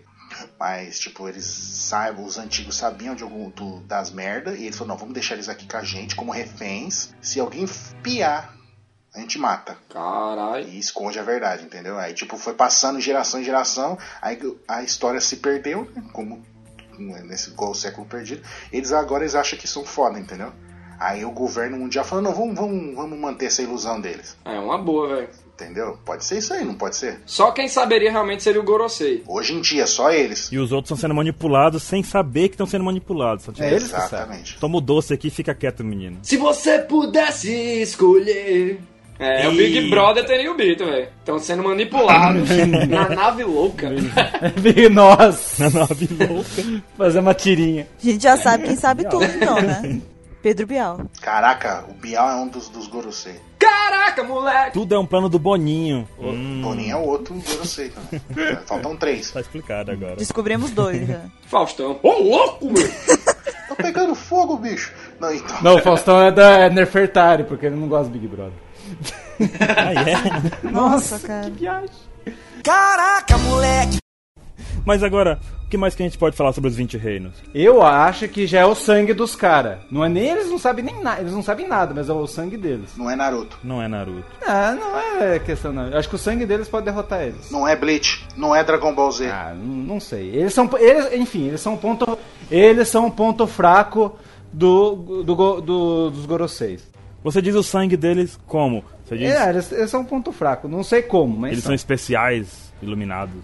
Eles voam. Calma, a gente já vai falar especificamente deles, calma. De quem? Do Gorosei. Ah, tá. Algo mais tem Riobito? Dragões celestiais? Por que dragões? Porque dragões são seres dominantes na cadeia alimentar. Mitológica. Nossa, planeta selvagem agora. Não, não, sim, sim, não, tá certo isso daí, porque mitologicamente o dragão é o- é a criatura mais poderosa de todas. Ela domina os céus, né, cara? Quando voa, né? E os dragões orientais, eles reúnem as melhores características de Todos os animais, é. cada bicho, entendeu? Todos os animais mais fodões, o dragão chinês aí, como a gente sabe. Mas a palavra dragão é uma coisa que estremece o mundo de One Piece, né? É verdade. Monk de dragão, opa. Tem o Monkey D. Dragon, tem o Kinemon lá com o Monosuke, a dragão, dragão. E Dá a impressão que existe dragões, verdade. mas não. Que tipo de dragões? Não, não dá a impressão que existe, existe. Existem. Só que aquele que o Zoro enfrentou é um dragão com Artificial. com metade do cérebro. É um dragão besta. Dragão Kaido. Então, né, vamos pra pessoa entender essas loucuras que a gente tá falando, explicar de novo, né? Do, do Tenryubito, explicar de, né, de novo no sentido que no mangá já es- recentemente explicou, que eles eram uma família, os 20 reinos antigos, Sim, existiam 20 reinos, 900 anos atrás, ou mil anos atrás. Sim. Aí quando aconteceu esse advento lá da- do século perdido, 19 desses 20 foram junto com o Gorosei para Marijô e começaram a viver lá. E no- nesse mesmo período surgiu o governo mundial. Exato. Eles vivem lá até hoje, tirando os Nefertari que continuaram no, no reino deles. E nesses reinos antigos que eles saíram, outras famílias tomaram posse. É o que aconteceu no caso de Três Roças. Era os Don Quixote, saiu e entrou, ficou a família do rei Riku. Ficou o rei Ricula, né? Tá, mas olha só, aí partindo então do pressuposto da sua teoria lá de que esses tenryubitos que estão lá tiveram, tipo, foram. vivem uma ilusão de que eles são Sim. grandes, né? Tipo, eles têm a, fal- a falsa ilusão de que estão no comando de Ah. alguma coisa e que, obviamente, segundo a sua teoria, não sabem o que, que realmente Sim. aconteceu no, no Ah. século perdido. Então isso quer dizer que a única família que a gente possa, dentro dessa teoria, Certo. frisando, a gente pode dizer que a única família que realmente sabe o que, que aconteceu é a Nefertari. Não, porque Porque eles não foram pra lá, eles não sofreram essa, omiss- essa opressão. Então, se os antigos Nefertari sabiam o que que aconteceu no século perdido, então a única família desses 20 reinos que ainda mantém esse conhecimento é a família Nefertari.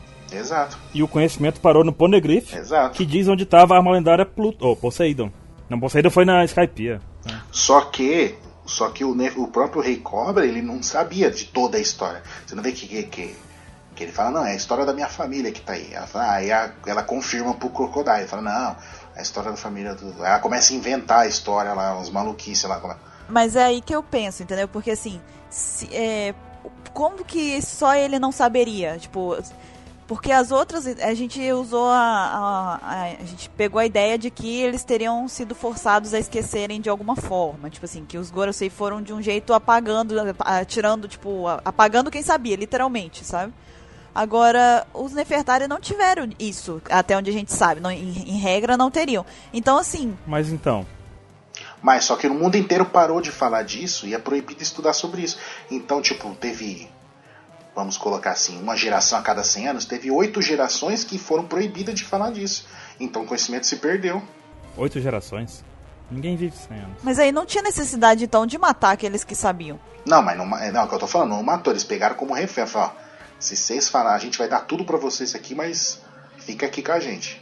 E tipo, é o que ele falou, não, vocês são escolhidos, vocês ajudaram a fundar o governo mundial, então fica aqui com a gente que a gente vai te proteger. Não, mas o que a Boruto tá dizendo é que se eles foram expulsos de lá, eles antes de sair sabiam o que aconteceu. Entendeu? Então, Aí o que eu tô dizendo então, é, talvez, o possível, o provável, é que o conhecimento que eles tinham sobre aquilo foi para o Poneglyph e a função deles da vida das outras gerações ficou sendo defender aquela pedra sabendo que ela conta alguma coisa importante. E foi isso que eles fizeram. Mas aí, levando por essa teoria, me parece uma herança meio burra. É, meio Tipo, burra. Você passar uma herança, tipo, p- beleza, eu vou passar aqui pros meus netos um texto que só, só eu sei decifrar. Guarda aí, Nem tá? eu sei decifrar esse negócio aí, mas guarda aí. Ainda manda um otário. Guarda isso aí, otário. Não tem, não faz muito sentido, entendeu? é, então é que eu não deu pra eu formular direito o que eu pensei agora há pouco. É, eu não consegui Ah. pensar direito no Não, não, não, eu sei, mas a ideia é essa mesmo, é a gente surgir com teoria Uhum, e debater. uhum. né? Não, sim, sim. Mas é isso mesmo. Então, mas é não é uma coisa a se pensar, porque tipo, ah, eles, e você pode ver todos os Tenryubito tirando a família Don Quixote, que são uns caras escroto. É uma coisa a se pensar, mas ao mesmo tempo ainda tem essas lacunas, né? Sim. Seria, é, tipo, é considerar um reino bem burro, né? Tipo, né? É. É, co- é e a considerado família real bem uma retada. família assim, né? real muito retarda. Não, mas naquela também, né? E se o governo mundial aos poucos foi. Falar, não, beleza, eles não querem é, se juntar a nós, mas aí vai mandar um espião, tipo, ah, não, opa. Cara, eu pensei nisso também agora, junto com você. Tipo, ah, manda um espião, opa, morreu o meu primo. Eu sou um Nefertari, morreu meu primo. Puta que pena. Aí passa, aí nasce o sobrinho, opa, morreu meu tio. Aí vai eliminando os caras aos poucos, meio que de escondido. Os que conhecem a história. Sabe o que que eu andei pensando? Ah. Nessa, nessa mesma linha de mandar talvez um, um espião, alguma coisa. Então, o que justificaria essa teoria sua seria tipo assim: beleza, é, o gover- os Gorosei lá viram, porra, a gente não conseguiu trazer os Nefertari pra cá. Vai dar merda, porque eles sabem. Uhum. Então faz o seguinte: manda a CP0 atrás deles. Entendeu? Exatamente. Olha aqui. CP0 não, CP-9, tipo. X9. Aí, tipo, os caras vai lá e apaga a galera no escuro lá. Tipo Assassin's Creed, sabe? Uma coisa meio Assassin's Creed. Então, assim, isso até me, me faz pensar o que, que eles poderiam estar fazendo em Dressrosa. Lógico que isso aí é outro tema. Mas, assim, eu acredito agora, consigo, com essa teoria, talvez aí pensar, ver a CP0 como uma... Um, os caras que faz o serviço sujo, sabe? Eles são os caras que calam a boca da galera, entendeu? Pros Gorosei. Pelo menos eu, agora, com essa teoria, eu consegui ter essa noção. Mas tem uma coisa que quebra nossas teorias. Por que que, se os Tenryubitos são tão importantes, por que que deixaram de boa a Don Qui- o pai dos Don Quixote lá? Ah, eu quero viver uma vida normal. Daí deixaram. Porque ele não sabia mais nada. Ele não ficou de boa. Quem sabe que se eles iam deixar eles quieto? Talvez ia ser igual a Não, Nefertari. e quem queria ouvir um Tenryubito, cara? Ele foi, ele foi torturado na vida, na vida normal que ele queria ter. Quer dizer, o povo odiava o Tenryubito. É, também Vai tem lá, isso. deixa ele se fuder lá, deixa ele se lascar lá. E aconteceu isso, ele se lascou. É. O povo fez o serviço pro, pros Gorosei. Então, então, naquela, né? Tipo, o povo foi fez o serviço. Quem nega ou contradiz que não foi o próprio governo que falou, "Ó, tem um, um grupo de Tenryubito morando ali, ó. Exatamente. Não, mas nem precisava. O próprio povo tem ódio do Tenryubito e viu que eles estavam em desvantagem total. Não, Ah, sim, mas chegaram lá anônimos, entendeu? Ninguém sabe que a gente é um, foi Tenryubito. A governo mundial. ó, Mandou um cara lá. É, ó, tem um cara aí, ó. Tenryubito ali, hein? Eu tenho uma analogia com a- especificamente sobre a família Don Quixote. Vocês já viram o Django Livre, né, de Tarantino? Sim. Não. Jungle! tipo que o Samuel L. Jackson ele é um é um escravo mas ele consegue ter um status ali é, obedecendo Kelvin Candy então ele tem autoridade na Candyland ele sendo negro então eu acho que baseado nisso que vocês estavam falando sobre os Tenryubitos vai que o Treble era um ex-escravo e eles mandaram ele pra família Don Quixote pra ele ficar de olho em Doflamingo. Explicaria aquelas algemas dele nos pés, ele tá no passado de uma maneira bem misteriosa, no passado do Doflamingo, e ele ainda tá lá de pé falando de que ele é um rei e tal, porque você vê o Treble sempre, insti- sempre instigando o Doflamingo. E, e tá ali, velho, como um personagem bem misterioso. Muita gente tipo, coloca teoria por trás do Treble aí. É uma possibilidade, é uma possibilidade. É possível. Às vezes o Oda bota uma algema como um adereço, mas vai que, né? Então Pode ser uma pista também, como o camisa 10, o Ronaldinho, indicando que Jimbe vai ser o, o décimo Mugiwara. é. Pode crer, velho. Camisa 10 dos Mugiwara. Combina, né? Jimbe, Ronaldinho, gordo. Sacanagem. Gordinho. Oh. Caraca, pronto. Próximo Mugiwara. Caraca, moleque! Cara, vocês já perceberam que todo convidado traz um bordão? É, o dele é esse. Vai virar tradição isso. É, Como é que era o da Paty? Bordão, bordão no Mi. Viu, mas vocês estão seguindo essa linha de raciocínio que vocês estão falando. Então quer dizer que se, se no final da saga o do Flamengo lá tiver furacão, a CP0 vai querer matar ele. Não, vai salvar ele, Eu acho que não. Pode querer matar ele. Mas por que salvaria ele? porque ele é um Tenryubito. Não. Não, ele era. Ele era. Não, ele é, ele é um Tenryubito. Ele é e não é. Mas ele é, mas ele não é querido, cara. Ah, tipo, ele, sim. ele é tipo, o pessoal atura ele na turma, sabe? Não, mas ele é porque ele sabe do segredo lá, né? Não? É. É como o Nefertari. É, sim. É tipo isso. É, e ele é forte pra caramba, não tem como vencer ele. Agora imagine, é a melhor oportunidade de estar sem os, Ei, os grandes oficiais dele. E, ele tá fraco lá, imagina se apesar de chegar lá e. Essa vibe de, do, do segredo, passado de geração em geração, é tipo Game of Thrones. Que a galera, não, porra, dragão, essa galera, caminhantes brancos, isso não existe não, minha Não gente. existe, é verdade. Não é? E Existe de fato. Então acho que foi uma coisa que os próprios Tenil Beat foram esquecendo assim, tipo, what? Como assim? Século perdido? Que viagem dessa galera passada aí. Inverno vem vindo. seguindo o que você tá falando e voltando no, no, no- no- no que eu falei. Tipo, ah não, a gente, a p- primeira geração de Justin Beatles, ah, a gente sabe, ô legal, vamos ficar aqui, beleza. Aí eh, o governo pode até, os Gorosei pode até falar assim, não, a gente vai proteger vocês porque o- os outros, os outros povos vão, vão, vão querer impedir esse novo, nova organização do mundo, porque eles vão querer lutar contra, então a gente vai proteger vocês, vocês são importantes. Mentiram pra eles. Os caras, não, beleza. Aí foi passando, gera... foi passando várias gerações, os caras. Não se... Ah, você. Ah, eu vou te contar a história do passado lá, por que, que a gente tá morando aqui? É um dos tem o beat. Ah, foda-se, eu não quero saber, eu quero ficar aqui dando chicotada naquele escravo ali, tá ligado? Entendeu? Tipo, foi passando o tempo, eles foram deixando de se interessar pelo passado. Fazer o que eu sempre fiz, né? E, tipo, eu, eu acho que vai ser isso daí, porque o Oda, o Oda foca muito nesse negócio do passado ser importante, entendeu? Sim. Tanto com o Norland, com, com, com a Robin. Cara, se a gente pensar bem, mesmo a gente hoje na era da informação, em que qualquer um pode pesquisar sobre qualquer assunto na internet, a gente não tá nem aí pro passado, pô. Mil anos atrás a galera tá aí batendo papo aí no Facebook e pronto. Sim. Então a história é importante, mas muitas vezes ela é negligenciada. Exatamente. Querendo descobrir coisa pro futuro, né? Sim. Vou, vou salvar o, o Matheus, que ele falou do Big Brother naquela hora. O caso do, do, do- em relação ao livro, né? 1984, que deu origem a essa bosta do Big Brother que a gente vê hoje. que, tipo, que, o- que o- tem um lema do partido que é os caras que governam o, o- o mundo, né? Então, o mundo, no, no- não, no caso, aquela região do mundo. Que eles falam, quem controla o, pre- é, o passado controla o presente. Aí, fa- aí tem a continuação do lema. Que quem controla o presente controla o futuro, tá ligado? Então, tipo, se o cara controla o passado, ele controla o presente e o futuro. Então, ele, ele que escolhe o rumo das, que as coisas vão tomar. Entendeu? Tipo, e é o que, e o que, que acontece na história. Que eles pegavam tudo o que aconteceu no passado, destruíam e alteravam o- a história. Não, agora, a partir de agora, vai ser assim. Ah, não, mas eu lembro que era, era ao contrário. Mata o cara, Uhum. pronto, ninguém viu o que aconteceu, continua, entendeu? O governo mundial do One Piece segue essa linha de, de fascismo, assim. Não, é o que a gente quer e ponto. É possível.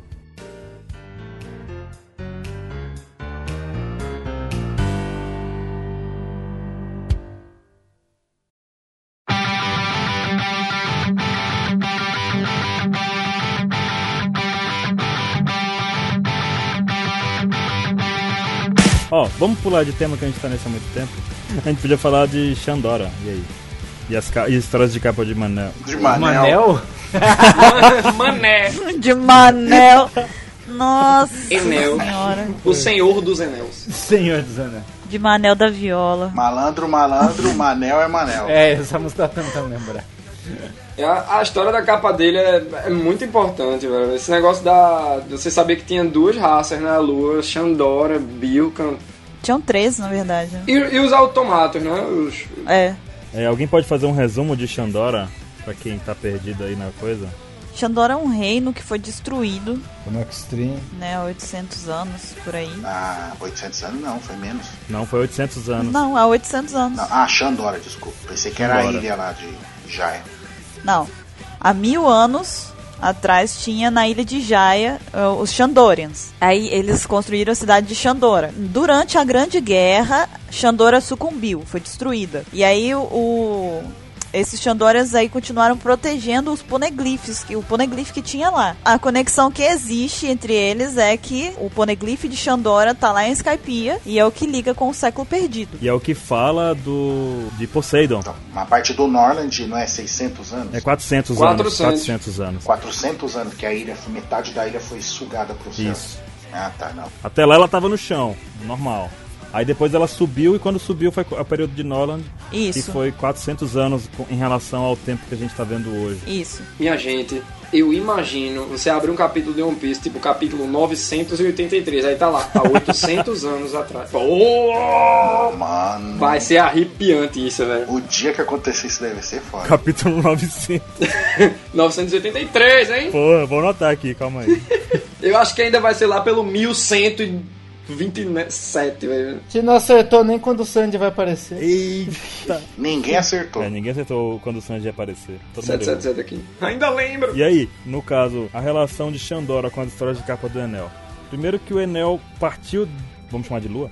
Partiu Lua. Lua, lua, lua. É, partiu Lua a partir de lá. Entendeu? Partir, partir. Hashtag partiu lua. Partiu a partir, entendeu? E a gente viu a semelhança lá do lugar em Alabasta, onde estava o Poneglyph, que era semelhante ao lugar que o Enel encontrou na Lua. Então alguém viveu, alguém chegou naquela Lua ali, né? Ou era originário daquela lua. Porque parece que o- os Xandorianos e os Bilkons eram raças da Lua, né? Isso, É isso, é isso que eu tô tentando dizer. E foram parar no planeta azul. isso, de alguma forma. O planeta azul é teoricamente a Terra, e lá tem o mar Puta. branco e o mar azul. E o branco Pra branco. complicar mais ainda. E o branco branco, tá bom. Agora que vocês chegaram a falar em planetas, lembra que quando o Clover tá, apresenta, o- a Robin chega naquela biblioteca, tem lá um planetário assim, umas luas, uns Sim. planetas lá. Tem vários, né? Várias bolotinhas em órbita. Mas aqueles planetas são importantes. São, é verdade. Al- Alguma coisa, cara. A gente não saberia que tem. Muito. A gente não só viu que tem Véi. planetas, como viu que o Enel chegou até um usando um barco voador. Tá bom, né? Oh, oh. Gravidade pra quê? Não, mas assim, aparentemente aqueles planetas não estão tão longe da Terra, né? Eles ficam próximo da órbita ali. Dá pra você chegar de balão. Não. Oh. Dá. O padre tá lá. Não, tá não. Os autômatos conseguiram. É. Mas como que será que aquele cientista lá conseguiu fazer os autômatos? Então, Isso é louco. Ele tinha asa, agora eu não lembro. Não, não, não, ele não, Não tinha. E ele é da mesma ilha do Vegapunk. Será que ele é parente do Vegapunk? Ele é um cientista, né? é. No mínimo. Será que ele é tipo o vô do Vegapunk? Dr. Tsu- Não, Tsuki é tá, tá. o nome dele.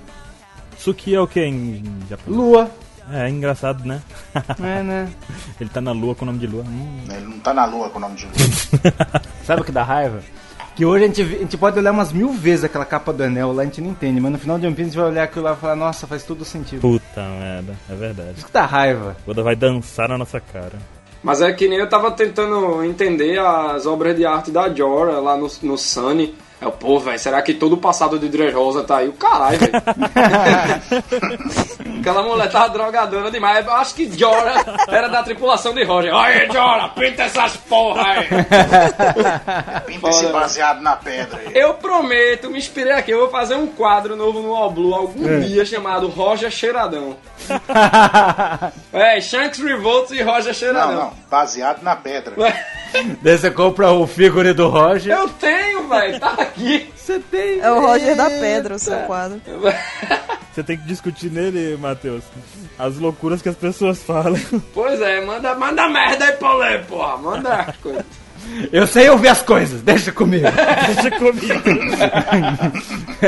Eu seguro essa. Eu ouço todos os fãs de One Piece, eu vou falar aqui o que eu tenho ouvido.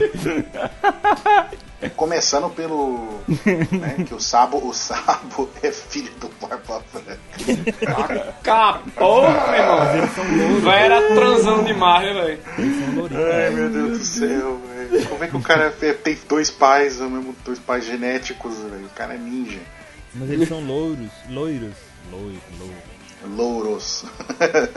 Loiros. Louro. Louro José. Louro José tá lá no ombro. Ele tá lá no ombro do Barba Branca. Pronto. ah, Descobrimos agora. O pirata que tem um papagaio já apareceu. Comeu a Akuma no Mi do papagaio. Caraca, moleque! E vamos para. Raça do Oz. É aquilo que a gente tava comentando, que eu comentei lá na ponte, né? É como se eu tivesse lá na ponte, né? Aquilo que eu comentei lá na ponte, eu tava lá na ponte, eu falei, né? Péssima construção de frase. Vamos lá então. Quando você tava na ponte, você pensou lá. né? Eu tava do lado da Robin, aí eu tava.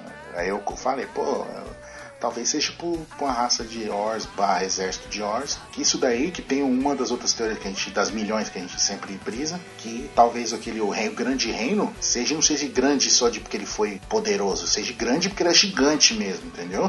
E se o- a raça do Orsk há muito tempo foi extinta, na verdade o- era o povo dele.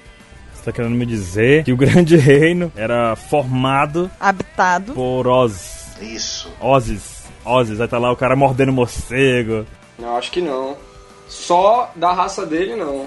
Eu acho que era. t- Tinha um mega ecossistema de, de raças lá, velho. Todo mundo vivia junto é, nesse reino. É tipo carnaval, velho. Uhum. Festa da uva. Ninguém é de ninguém. É tontata pegando a raça de Or lá, todo mundo. Eita, porra. É, acho que era, a galera convivia. Não, você, você quer dizer que existia uma, uma convivência multa no mesmo espaço com todas as raças? Sim. Nesse grande É uma reino? pangeia lá nesse reino. Ô, louco. Será que a raça dele não foi caçada? É muito forte, isso a gente sabe, né? Um Oz deu trabalho pra caramba. Porra. Que parece que existe um polo norte em- no reino do One Piece, né? Ele fugiu, foi até lá ferido, com o braço quebrado e chegou lá. Por isso que foi congelado. Ele ficou congelado. Ele fugiu quebrado de algum. Alguma coisa quebrou ele, né? E pra quebrar o Oz, pelo jeito, era difícil. Uma coisa quebrou ele. E pra quebrar uma é difícil, né? O que quebrou? A única coisa que é foda pensar é o Oz Júnior. Ele te- ele de- devia ter mãe, né? E pai, né? Tipo, surgiu de onde? Um ovo. É um órfão. o Oz é o Chaves, tá no barril. Que, velho? Não! É um órfão. Onde você mora? Oz? Para de ficar ouvindo essas pedras, hein? Como tem. Você tem os humanos em One Piece, aí você tem outras raças derivadas. Então eu acho que Oz é um derivado do gigante, assim. Mas eles são meio bestas, na verdade, né? Seria um gigante primitivo? É, pode ser. Mas vamos dizer que é, homem-peixe tá pra humano, assim como a raça de Oz tá pros gigantes normal. Alguma coisa diferente ali dos gigantes. Ah, interessante. Interessante, interessante pensar assim. Uma outra coisa interessante na raça do Oz é que a gente vê sempre que eles têm lá três caveiras. Sim. Não tinha isso? Nos dois Oz que a gente viu? Se eu não me engano, de gigante, né? Pelo tamanho das caveiras. É, Não, é pra dizer o tamanho. Aquelas caveiras pra mim é pra ver o tamanho que é o Oz comparado aos gigantes, né? será? Tipo, ali são cabeças de gigantes, né? É, uma coisa tribal mesmo. É, pode ser, pode ser. Igual os, os Shandian lá, o pessoal do Viper, tudo, eles não usam aqueles cocar, é, pena, piercing, tipo como se fossem uns índios da cultura deles, entendeu? O que a gente sabe sobre a raça do Oz é que, na verdade, eles viveram no tempo da Grande Guerra, possivelmente estavam ou tinham alguma relação com o Grande Reino, e que hoje estão extintos igual o pessoal de Ohara. E o governo tá tentando fazer cópia dele. Tentou, né? Pelo menos. Quer, quer controlar cópias dele, né? Ou coisas parecidas com. Cara, cara, crianças, velho. Porra. Foi foda.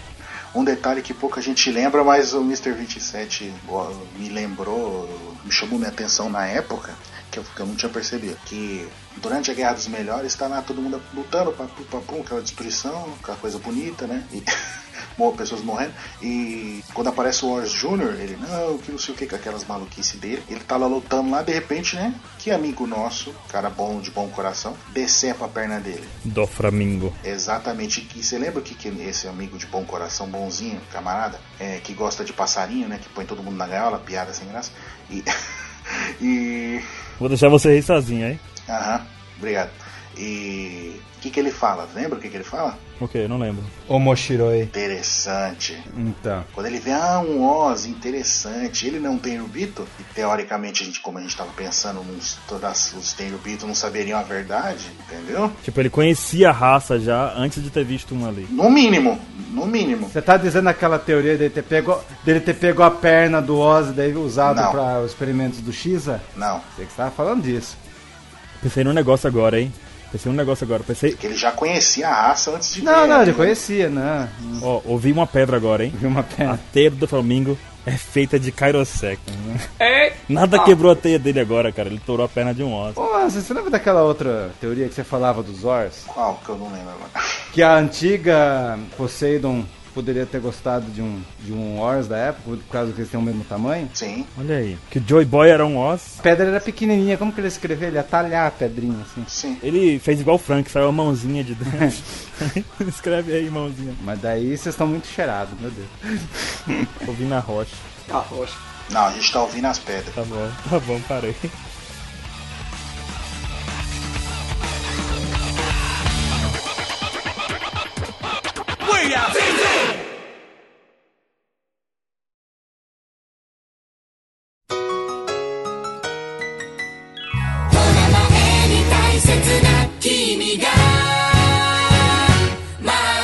「 Agora a gente pode falar dos três, né? Da Noah, Joy Boy e os Poneglyphs. Joy Boy. Por isso que eu não acredito que só tinha raça de Ors no Grande Reino. Porque eu acredito que Joy Boy era do Grande Reino, era um ano normal, né? Como a gente vê no Poneglyph de Ryugu. E, véi, eu tava até conversando com o Baruque outro dia, com o Bururu também. Enfim, com todo mundo. Que o Joy Boy, eu acredito que ele seja parente distantérrimo, assim, do Ruffy, velho. Ruffy é da linhagem de Joy Boy. E Joy Boy é um D também. Eu acredito que todos do Grande Reino, na verdade, eram um D.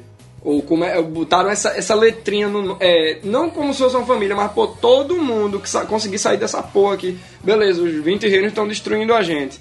Mas todo mundo que sai com vida carrega o D no nome e passa isso de geração em geração. Escuta, no mangá, o LOL fala sobre os D. Né? Ele brevemente fala quando a gente descobre lá que ele é um D, na verdade, Hum. né? É, tem tem uma, uma, uma passagem rápida lá falando sobre os D, que eles, tipo... Eu, me falha a memória agora de como que é mostrado lá. Me ajuda a lembrar aqui vocês, pra eu poder conseguir concluir o que, que eu tô falando. Certo. É, é mostrado eles juntos, não é? Tipo, umas sombras, alguma coisa assim, em relação ao- aos D, tipo, enquanto tá falando. Aí diz- me corrijam, ele diz que eles, fa- eles viviam juntos. Tipo, como se fosse uma, um grupo que vivia junto, alguma coisa assim. Não me recordo, se for. Eu não, me, eu não me lembro agora do capítulo. Eu sei que falava alguma coisa sobre os dedos, mostrava até algumas sombras e tal.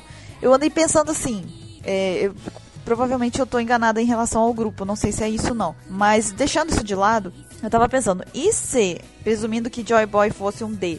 Se na verdade é, esse grande reino em que Joy Boy tava, provavelmente, é, se não fosse um reino onde tivessem Ds, entendeu? Tipo, fosse um reino só com a ma- com- predominantemente habitado por Ds.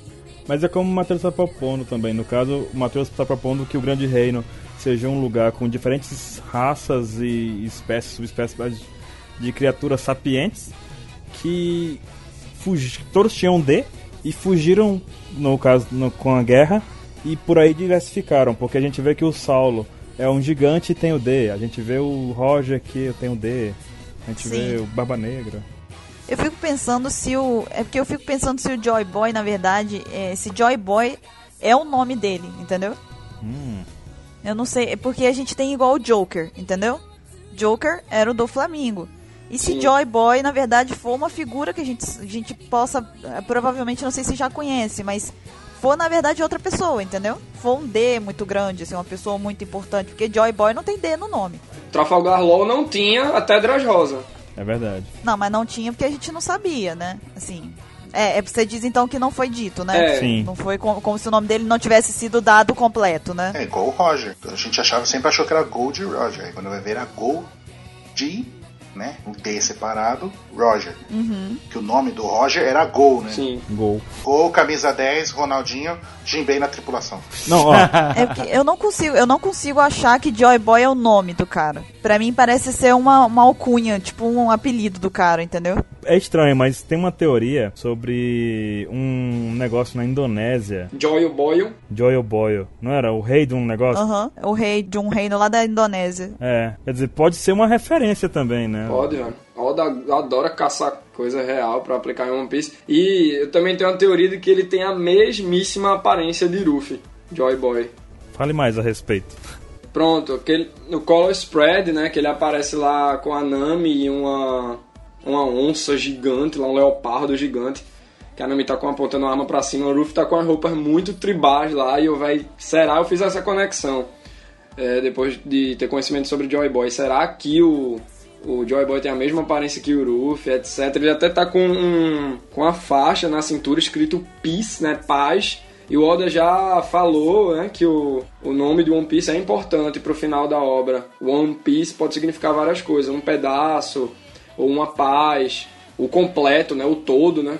É, então já que você entrou nisso, a gente vai falar dessas várias teorias aí, que, tipo, do título de One Piece. Tipo, One Piece é tipo um, um- um- tudo, é tudo, né? Inteiro. Tipo, seria o mundo inteiro unido, Sim. né? Pode ser. Seria tipo o- um trocadilho com a palavra que, tipo, foi uma entrevista que o Oda deu, que um cara pergunta pra ele, ah, não, que você gosta de fazer referência de nomes e trocadilhos em várias línguas, né? E o título de One Piece seria um trocadilho com uma coisa que você deseja muito, que, é, que até que o Oda sempre fala, né? Que ele sempre deseja que, que é paz mundial, paz mundial. Então One Piece seria um trocadilho de One, de vitória, né? One Piece, tipo a vitória da paz, tá ligado? Pode crer, também. Aí o Oda não falou nada, tá ligado? O One, no caso, né? Exatamente, o Oda não falou nada, tipo, só, só deu um sorriso. E no próprio Atabook Blue, lançado recentemente, saiu uma pergunta lá de qual o segredo que ele guarda e tal. E ele disse que é o título de One Piece, né? Alguma coisa no referente ao título de One Piece. O título One. Porra, qual o segredo que ele guarda, além de todos? Filha da puta, aquele Oda. Mas eu posso falar mais uma coisa de Joy Boy? Fala. Eu aposto minhas fichas que ele foi o primeiro proprietário do chapéu de palha. Então, Eita Ia porra! ser massa, hein, velho? Invernizou aquela porra, porque, meu irmão, Chapéu é feito de Kairosek. passa. Passou né? a 800 anos. E esse meu chapéu tá passando de geração em geração, daí chegou no Roger Shanks, depois no Hulk. Ia ser Ia louco, ser, hein? pô. É, se palha não fosse uma coisa degradável, né? Não, mas palha seca dura um tempão aí. Mas é a palha do, sei Sei palha lá, de Kairosek com House e Nokia. A palha tem a determinação dos D. é a palha sagrada. Que palha. Pode ser tipo no livro Nome do Vento, que as espadas têm nome, mas. Não. Hã? não, não, não. Tipo, eu vou ter que explicar Não, muita não. coisa pra falar disso, mas resumindo da coisa. Pode ser tipo que a espada ali tem um nome ali, mas ela passa pra próxima geração, o mesmo nome, mas não é a mesma espada, entendeu? Não. Tipo, o cara morreu com a espada em batalha. E aí a espada volta pra lista lá, pro negócio, pra outra pessoa pegar ela. É o mesmo nome, só que é uma outra espada, porque é aquela espada que era do anterior se perdeu quando ele perdeu, quando ele morreu, sei lá. Ah, é criar uma outra que tem o mesmo nome da antiga. Ah, sim. É, e botaram o mesmo nome. Chapéu pode ser simbólico, entendeu? Não sei. Porque um chapéu que tem aí. Quantos anos Joy Boy tava no passado aí? 400? 800. 800? 800. 800 anos no chapéu de palha é um longo caminho pra um chapéu, sabe? Mas a mãe de Ace com 20 meses carregando o menino, puta que pariu, esse chapéu pode durar, velho. Esse chapéu pode durar. Palha E eterna. digo mais, se Ruff tivesse comido a Mera Mera, ele seria conhecido como Fogo de Palha. Depois dessa, me ausento, mentira. Seria palhaçada. Seria palhaçada, né? Bururumito salvou o momento piada ruim. A técnica de piada ruim é essa. Você vai fazendo uma piada ruim atrás da outra, que chega uma hora que a piada é tão ruim que fica boa. É, tá bom. Que a gente, a gente tá fazendo esse crescente. Agora o Bururu conseguiu você ficar boa.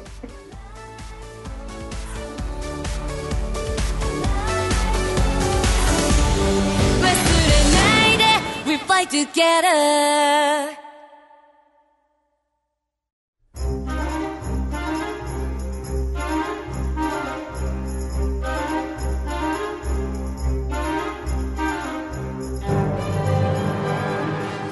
Então, né? Poneglyph, né? Os poneglyphs, a gente falou um pouco ali em cima. Onde? Eu Não tô vendo. Em cima da ponte, Chance. Ah, tá, desculpa. É que eu tô na ponte ainda. A relação dele com o século perdido é muito forte. Tudo que a gente pode saber sobre o século perdido vai estar em um poneglyph, não é verdade? No Rio, o Poneglyph, né? Ele é o mais importante. Sim. Mas a questão é por que, que vai esconder tudo num só? Eu acho que tá. Como o Ray Lee fala pra Robin, ela tem que seguir a história literalmente, né? Ela vai indo de poneglyph a poneglyph igual o Mario, tipo, a princesa não está nesse castelo, vai para o próximo, ela vai pro próximo, entendeu? Eu fiz essa piada no outro cast. Foi, gastei de novo, haha. Pô, é, não sei, velho. essa parte do... Eu acho que o Rio Poneglyph é a parte mais importante do texto, não necessariamente tem que estar no fim, mas é algo que diz muita coisa. É tipo é o spoiler da história, velho, da- de 800 anos. Robin vai ler aquilo, a puta merda, velho, o que aconteceu, tá ligado? Então foi isso, tipo, beleza, que tem um Poneglyph que diz, Joãozinho foi lá e deu um passo. Aí chega outro Poneglyph, Joãozinho bebeu um copo d'água, aí se chamava Joy Boy.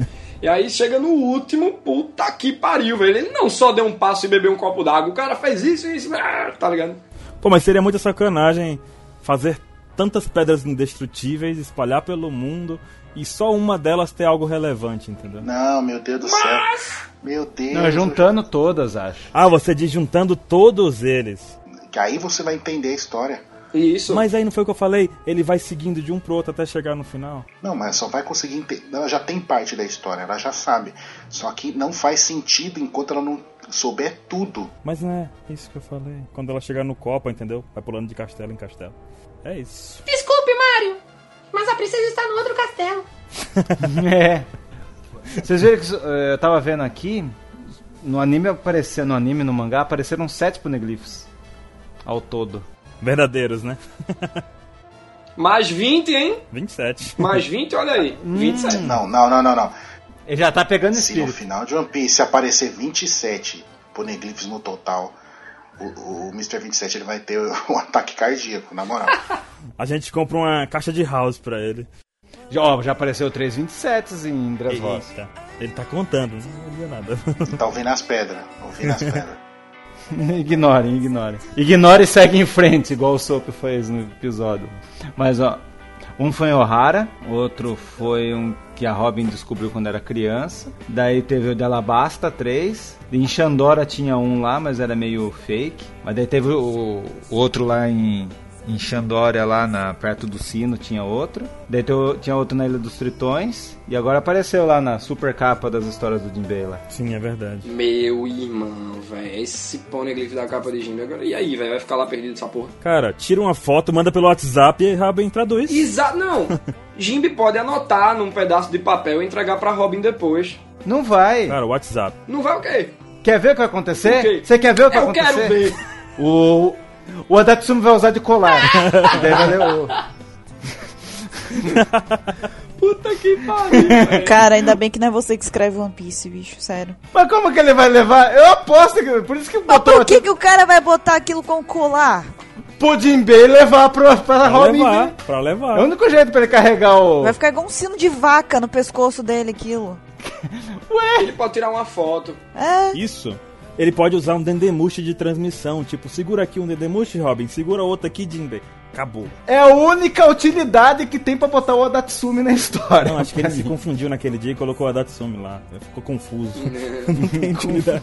É, não, acho que ele pode tirar uma foto, já que existe isso no mundo de One Piece, né? A gente vê nos posters de recompensa. E pode anotar também. Ele, cara, deixa eu pegar aqui cada letrinha dessa, apesar de eu não entender porra nenhuma, mas eu vou anotar aqui. Aí ele faz uma perninha estranha e muda toda a história do Poneglyph. Guy Jimbe é responsável por Robin interpretar tudo errado, velho. Errou na transcrição. Caralho. Aí ele vai pedir desculpa pra Robin que nem pediu pra nome. Me perdoa. Caralho, Jimbe, filha da puta. Mas como é que ele pode transportar além do Adatsumi? Não, só desse jeito. Só de colarzinho, mas que bagulho. Vou te falar, viu? Ou tirar foto, o Adatsumi leva. Carregar na mão o Atadzumi, então, meu filho. Carregar longe pra caramba. Mas ele nada, ele é forte, ele é gigante. Por isso que ele vai usar de colar. Ai, Ai, meu Deus. Ah, Naruto, Naruto. é One Piece, né, Naruto? Essas coisas idiota. Olha. Eita, pô, a LOL aí, hein? Sendo procurado pela polícia. chamaram até a polícia por causa disso, eu, hein? Pra mim. Pra procurar o Poneglyph. Calma lá, né? É Vocês o roubaram. Gorosei aí, hein? Chegando na. Estão falando poneglyph aí, porra! Freeze! Put your hands on the air. Olha, o Gorosei tá chegando. Caraca, moleque! E o Gorosei, o que diz sobre eles? Eles são os vilões. O final boss do One Piece, pra mim. Não, velho. Sim. Eu acho que eles têm uma grande responsabilidade por todas essas informações escondidas aí. Mas eu acho que o que rola em One Piece de embate final é tipo Neo e Agente Smith de Matrix. É a antítese certa de Neo era o Agente Smith, como de Ruff é Barba Negra, velho. Eu acredito muito nisso. Os caras que estão galgando os degraus ali e tal, e virando piratas cada vez mais fortes, por objetivos Vou diferentes. fazer analogia a game, então.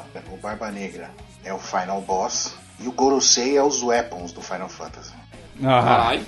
É os mestres secretos, só que muito mais apelão, entendeu? Puta merda, velho. Essa relação entre Barba Negra e o Luffy, o bando do Luffy no caso, seria como o mesmo objetivo, mas com propósitos diferentes. É isso? Isso, velho. Exato. Vai que a vibe de Barba Negra é. Véi, eu não quero nem que essa porra desse projeto One Piece que o, o Reino Antigo criou venha à tona, nem que o Gorosei também consiga o que quer. Eu quero conseguir o que eu quero, que é o objetivo mais filha da puta, que deve ser o de Barba Negra. E aí Luffy vai meio que salvar o mundo derrotando o cara, né? É, eu acho que a luta do Ruff com o Barba Negra vai ser lá em Laftar. Na praia. Vai, eita, ia ser do caralho! Porque dali, ele- o- daí vai descobrir por que, que ele não é D. Por que, que o Barba Branca falou que o lá pra ele. Você não é um D verdadeiro. Acho que é porque ele errou de propósito, né? Ele, É. O propósito dele é, é outro. Ele é um D e é por isso que Barba Branca fica. Não é possível. Acho que o tom dele foi: não é possível que seja você o cara que eu já tava esperando. Eu- com certeza não é, velho, você. Não, não, ele falou. Não, ele já, o, pra mim, o Barba Branca falou, já, já sabe. Não, você não é um D. Você não é o cara que ele tá esperando. Ele, ele falou isso, você não é um D porque ele sabe o que que é o D que o Roger contou pra ele. Uhum. Sabe? Ele sabe Ele que é. falou, não, você não é um D, seu D é falso. Então vocês acham que o, o Barba Negra é um D fake? Sim. De algum jeito. é. Talvez o Barba Negra saiba o que significa os D, por isso que ele colocou no nome dele. É uma boa teoria. Mas ele não aja como tal, entendeu? Tipo, tipo, pra quem realmente conhece, tipo, ele não consegue disfarçar, entendeu? Ele não consegue fingir ser um D pra quem realmente sabe o que, que é um- ser um D. Isso, isso mesmo. Porque os D que a gente conhece até agora, eles têm é, Boa índole. personalidades semelhantes, ou índoles, é, como você disse, índoles semelhantes, né? E o Barba E Negra... você vê até é, no aspecto, por exemplo, quando o Ruffy tá sofrendo numa luta, ele tá ali com garra, ele não tá rindo, beleza, mas ele tá ali com garra, tentando se superar, muito sério. Barba Negra, quando ele leva ferimento do Ace na Ilha Banaro e do Barba Branca lá na- em Marineford, ele fica com a cara de desespero de quem teme a morte, velho. E os D não temem a morte. É por isso que o Barba Branca também disse que ele não era o cara do Roger, entendeu? Porque ele, ele não tava se comportando como um D ali, principalmente pelo medo de morrer que ele apresentou ali. Entendi. Mas ao mesmo tempo, eu acho que qualquer um pode ser o cara do Roger, como o Sauro, o, o, o, o LOL. Mas como também, como não é o Barba Negra, também não é o LOL, também não é o Sauro, é o Ruffy. Então todos os D teriam o potencial pra ser, entre aspas, o sucessor do Roger. Isso, é só ter aquele mesmo propósito. No caso, não é o mesmo propósito do LoL. Você vê que a jornada do LoL tomou caminhos muito diferentes da do Diruf, por exemplo, pela ambição dele, pelo legado dele de Corazon, por exemplo, etc. As coisas como aconteceram com o LoL foram diferentes, a maneira dele encarar a jornada, a visão dele de mundo, etc. E ao mesmo tempo, o próprio o fato de TD, todos eles parecem ter relação com essa mudança que vai vir, né, no caso. Isso. É, que eles vão trazer a tempestade. Todos Isso. eles têm alguma relação, né? Todos eles são importantes. Até o Barba Negra, do seu jeito, ele vai contribuir de algum jeito pra é, essa tempestade vir aí, mesmo que de uma maneira negativa. É como a gente vê em Star Wars. É, Anakin Skywalker ia trazer o equilíbrio à força. Porra, todo mundo pensou que ele ia ser algo bom pra força. Puta que pariu, o cara virou Darth Vader, velho. É, não, mas nesse caso de Star Wars tem uma crítica, porque os, os Jedi é burro. porque temos centenas de Jedi. Centenas. Bom, o cara vai trazer o equilíbrio à força. Qual que é o equilíbrio? Ter a mesma quantidade dos dois lados, certo? É. Tem centenas de Jedi e dois Sith. O que, que, o- que o Anakin fez? Ele equilibrou, matou todos os Jedi, ficou dois Jedi e dois Sith. Faz sentido. Ele realmente trouxe equilíbrio à força. Não da forma esperada, né? É, Faz muito sentido. Mas então, voltando. aquele lance de por que, que eu acho que ali vai ser a penúltima luta. Porque tá ali o Ruff, vai descobrir o que, que é o D, vai descobrir o que, que é o One Piece e tal. E daí eles vão ter que ir pra Marijoa no Conselho Mundial. Quando que vai ter o. vai fechar o ponto do Conselho Mundial? Daqui a pouco. Ele vai atrás do- dos caras. é DLC. Mas aí pode entrar o Kuma na história, que ele manda a galera rápido pra lá. E daí lá vai, vai os ru- revolucionários tudo em guerra lá, daí vai estar o Kong, vai estar toda a porra toda. E pode ter algum personagem também que tenha o Akuma no Mi do teletransporte, vai lá na frente, pra transferir as batalhas de maneira rápida. Não, não, se você for. Aí que, aí que é o lance que a gente pensou, eu e o Baruque, pensamos. Pensamos... é o lugar mais perto. O Laftel, se você for pensar, Laftel é do lado de Só Marijô. que Então, proximidade no fim ali, o cara tá em Laftel, de repente, puf, Marijô. Naftel fica atrás de Marijô. É super fácil. É a névoa chegar. que tem lá em volta, assim. Você fala, a névoa, Marijô está lá. Entendeu? Fumaça. pô, ia ser louco, né? Não, não, não. Você falou um bagulho foda agora. E se em algum lugar ali de Laftel você olhar pro horizonte, você conseguir ver a headline e, tipo, o, topo, o topinho dos castelos lá de Marijô. Tipo, ao bem ao longe. É, é. Então, porque eu- é o lugar, ou o lugar mais protegido do. Inacessível, é inacessível aquele lugar, teoricamente, né? Então, tipo assim, tá o Clover lá falando lá, lembra? Você lembra qual que é o nome do reino? Eu vou te falar o nome do reino, né? Daí ele vai falar o nome do, do lugar lá. Ou da cor. Ele mata o Clover. First Blood. Que nome você que nome você acha que ele ia falar? lá? Marijoa. Eita, Não. Hemácia. Pô, é massa.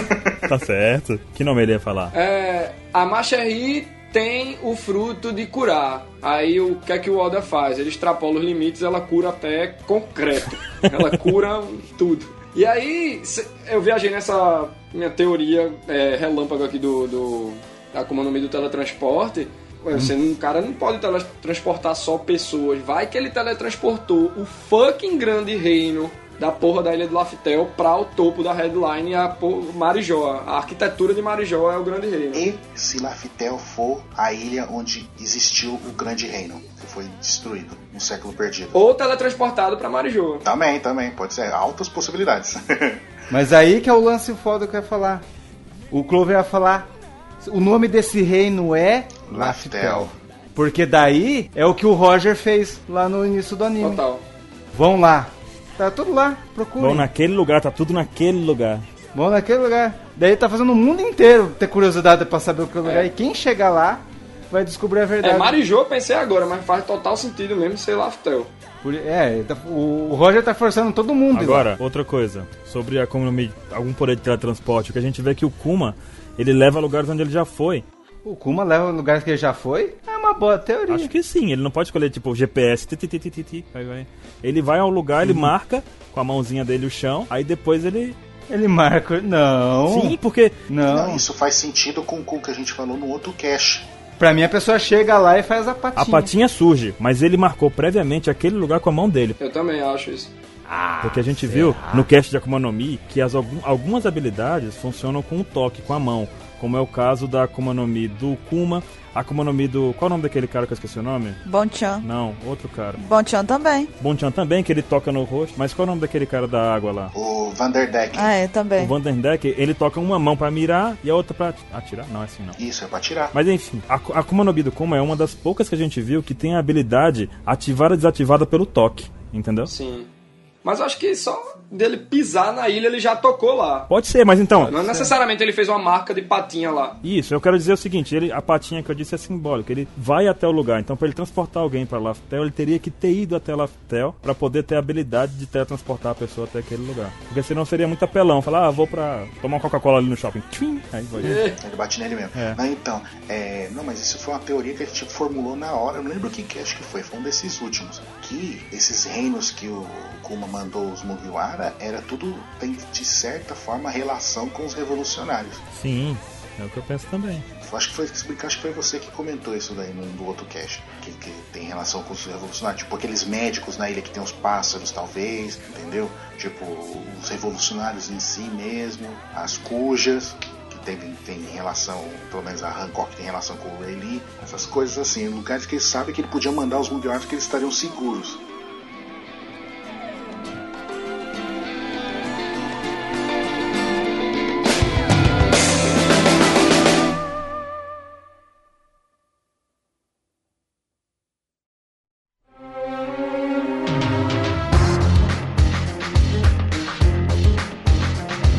E aquela sombra lá? Aquelas sombras que apareceram em Thriller Bark. Isso, a sombra é foda. Até hoje eu fico me perguntando. Uranus? Eu acho que tem a ver com o Gorosei. Se for- Seriam cinco sombras. Não sei como. Não, não faço ideia, cara, do que pensar naquilo. Não sei como. Mas deve, deve ter alguma coisa a ver, que aquilo tá muito Não, na- que eu e a Buru falou no- na leitura de e-mails e perguntas né, do cast anterior que a gente acha que tem alguma relação com Uranus, talvez, uma arma lendária. Sim. Primeira coisa que eu chutei aqui no cast. Falou disso. eu- Uranus? Uranus. O tal do Tesouro Nacional? O Tesouro Nacional fez Eu não aquilo? sei, cara, eu não sei o que pensar. Também seria um outro Pax Cash isso, né? Na verdade, as sombras, né? Não é- Não pode ser, sabe por quê? Porque o governo não mandou o Kuma lá, porque sabia que o Mo- Luffy tava indo pra lá e não mandou, não, não vamos deixar esse idiota acabar com outro Shichibukai. Mandou o Kuma pra lá, entendeu? Não, mas é, o Kuma foi pra Thriller Bark pra avisar pro Moria do Ace, não. Aí, na- na- quando ele deu a notícia, ele, pô, tô vendo que tu tá com um problema aqui, quer que eu te ajude? Aí Moria, vai te fuder, pô, eu sei cuidar da minha coisa sozinho. Moria ficou puto, velho, É. que o Kuma... É. Eu sou babá, ó. Vocês acham que o LoL já mostrou todas as habilidades do Op Op pra gente teorizar algo em cima desse tesouro nacional com o poder do LoL? Eu acho que só falta uma ele mostrar. A juventude perene. É, só essa. Não dá, ele não pode mostrar. Se ele mostrar, ele morre. Então só falta é mostrar essa. É, mas o Chambres já faz muita coisa, cara. Se ele pode trocar coisas de lugar, ele pode ser o ladrão perfeito. É, pode mesmo. Ele abre um, um gigante, o negócio tá lá na baixa da égua, ele Chambres. Trocou, botou um, uma Coca-Cola lá, um house, sei lá. No lugar e pegou o tesouro, entendeu? Sei lá. Pra mim é uma habili- mais uma habilidade dessa, tipo, tá dentro de um cofre de não sei o que, de Kairosek, da Coca-Cola, sei lá, de house com. com Nokia, sabe? Coberto assim de adamante. Aí ele vai lá e chambros. Porque ele não tem controle de tudo quando tá na área do rum. Eu acho que isso já é muito apelão. E agora mostrou que a área do ruim é gigante. Mas eu acho que se tiver parede de Kairosek, ele não consegue Tipo Superman. Não, não consegue. né? passar. Tipo, o, o, o room para, entendeu? Tipo, Pode ser. chegou perto, parou. Então, se tiver dentro do Kairosek, ele não consegue. É, não entra ali não, ca- o- não vai pro room. Alguém vai lá, furta a chave, abre o cofre de Kairosek, aí ele, rum, aí o rum entra assim como se fosse uma luz, assim. "Ah". Se o cara teve a capacidade de abrir o cofre, por que, que ele não pega o negócio? Porque ele não vai conseguir sair de lá, entendeu? E aí que entra o rum. Tum, trocou. Entra o rum, vamos beber. Nossa. Yohoho, não. Não, Piada e horror. não. Não, não sei. Eu acho que um, um das habilidades da, da OP OP, o próprio Rum já é algo apelão, né? Ele ter controle sobre aquilo que tá na, re- na área. Não sei qual seria uma habilidade suprema. Essa da juventude me parece tão estranha, sabe? Em relação aos poderes que a fruta apresentou até agora. Se for da juventude, seria é, pra um ser vivo, né? Então, Sim, por favor. Ah, mas o, o Lau não. eu Aposto. Vai terminar o anime e ele não vai usar. não, pronto, pronto. Resolvemos o problema do chapéu lá dos 800 anos lá. tá no chapéu. Usaram, usaram da vida eterna no chapéu. tá certo. Então não se deteriora. O chapéu até vida é perene. Nossa, mas que habilidade mal gasta, hein? O chapéu de palha é tipo a armadura dos cavaleiros. Ela tem vida própria, entendeu? Meu Deus. Por isso que funciona nele. Tchan. É banhada com sangue dos cavaleiros. Exato. Ele só foi é, machucado duas vezes, né? Assim? Na história. Uma que é o Bug lá e outra que é ele mesmo quando enfia o dedo, é mesmo. né? Não me costura ele. Cara, que massa aqui, pá! Trá! Não, o Maluf é muito burro, velho. Mas o que, que vocês acham disso? Da UPO? Se tá faltando um poder. O Lau mostrar um poder dela? Sim. Ah, o que eu acho que falta mostrar só é esse da juventude, porque todos os outros que. tipo, Falta ele mostrar o poder gruda-braço. Gruda Abraço. né, são mais idiota de fazer. É que até o 781 a gente tava. Pô, o LOL mostrou tudo. Aí chegou o cara com Gamma Knife. Eu fiquei, pô, será que o cara ainda tem mais a mostrar, velho? Acho que só se for de ataque, né? Dois golpes estranhos que ele usou foi o Contra-Choque e o Gamma Knife. né? Isso, velho.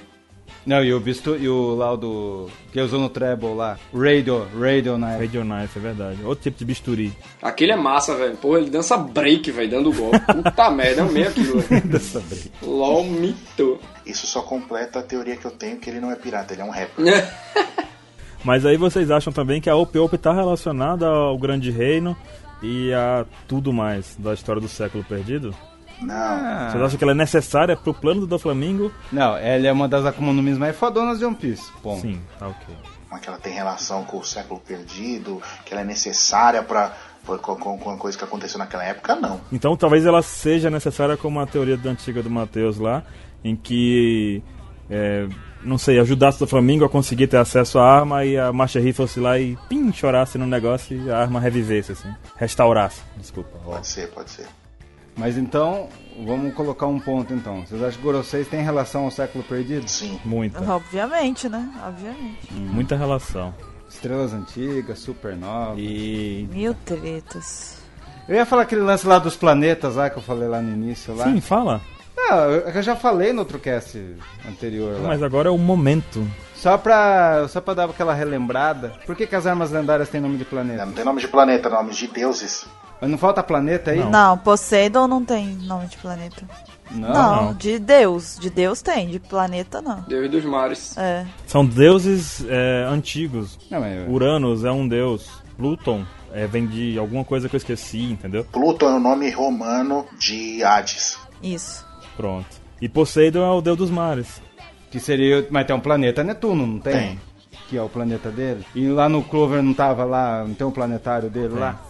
Se você tirar a Terra, quantos planetas faltam pra completar o nosso sistema? Não sei. Com Plutão sendo planeta ou Plutão não sendo planeta? Não, Plutão sendo, né? Mudou agora. Existem divergências. É porque mudou essa história. E lembrando que tem um planeta além de Plutão. Ele é um planeta tontata, né? Planeta tá tão Foi considerado um planeta não. Planeta não. Aí excluíram, coitado. Então, falta cinco Você planetas. acha que tem outras armas escondidas aí? Não que seja um arma, mas. Artifícios? Ele quer fazer relação com o nome do- das armas lendárias com os velhos do governo mundial, que são cinco. Que são cinco estrela, estrelas anciãs. Eu não acho que tenha uma coisa a ver com Hum, as entendi. armas, não. Pode Gorosei, até ter a sim. ver com os planetas, mas com as armas lendárias, não. Não com arma. Mas tipo, as armas são contra. As armas lendárias são contra os outros Não, a planetas. gente não sabe. Não, a gente não sabe. Pra que, que é o propósito das armas? A gente não sabe. Mas isso é uma teoria.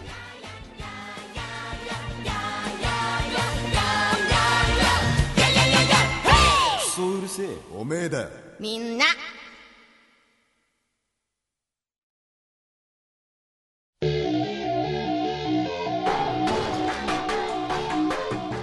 'Jury Bonnie. O nome que eu sempre escrevo errado. E o Bururu sempre corrige. É, o Ansem me deixou confuso. A esposa de ex.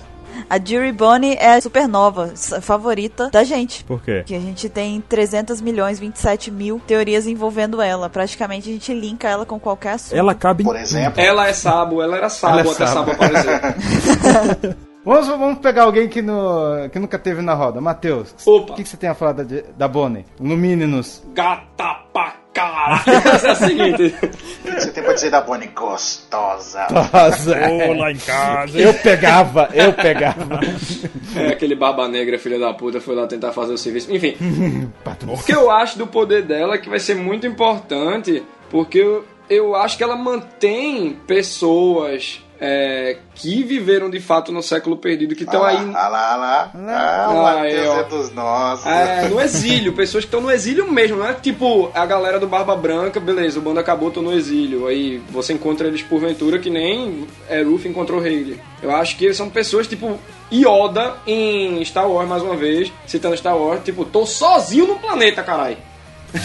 E tipo, essas pessoas, pra achar ela, é uma coisa rara. Então acho que ela conseguiu manter a pessoa, alguém vivo lá. Vai que Joy Boy, não sei. E também o governo mundial quer o poder dela pra manter vivo o Gorosei. É o que a gente sempre diz. Perfeito, ele, fa- ele falou exatamente o que a gente ia falar. Ah, Eu acredito que, tipo, o, o, Goro, o Gorosei já teve acesso aos poderes dela. É, não sei se com ela ou na geração passada do fruto dela. E conseguiram manter muitos anos de vida. Parabéns pra você. e aí agora eles querem de novo, que eles já estão velho caquético lá, querendo o poder dela de novo. Por isso que a Kainu chegou lá, mas se bem que a Kainu foi pegar o Barba Negra. Né? É. Deixa eu te falar, é, a gente viu a Akaino falando com a, com a Bonnie de um jeito muito estranho, principalmente pro Akaino. Ah. Bonzinho. Principalmente pro Akaino. Ele foi muito preocupado com ela, Cuidadoso. né? Ele fala, eu fiquei preocupado quando você... Fiquei sabendo que você sumiu. Eu parei pra pensar aqui, e se a Bonnie, é, f- na verdade, for... é, não sei se ela chega a ser... Filha de Akainu. Mãe do Luffy, tchan. Não, para com isso. Não estraga, não estraga, não Não estraga. fume essa pedra. Não fume essa não ouve essa pedra. Essa ouve que você tá querendo. Essa pedra que você tá querendo ouvir aí, para. Se a rocha não vai te servir. Não, eu tô falando o que os malucos falam. Mas é o seguinte, é, eu não, não sei se ela chegaria a ser uma nobre, tipo uma Tenryubito ou alguma linhagem de Gorosei. Não sei se chega a ser nesse ponto. Mas eu acho que ela cresceu no meio deles. Tipo, ela desde criança tava lá, entendeu? Tipo, eles cultivaram ela lá, principalmente pelo fato dela ter de alguma forma adquirido a Akuma no Mi dela, entendeu? Talvez ela adquiriu a, comeu ela até por acidente, como o Luffy fez. Como ela gosta de comer, né? E por causa disso eles pegaram e falaram: puta merda, agora a gente vai ter que cuidar dessa criança do caralho aqui, porque essa criança aqui vai fazer a gente ficar novo pra sempre. Então vão aturar essa pirralha. E, e se ela fugiu? Então, tipo, ela foge de lá, ela se liberta de lá, aí ela acaba virando uma pirata.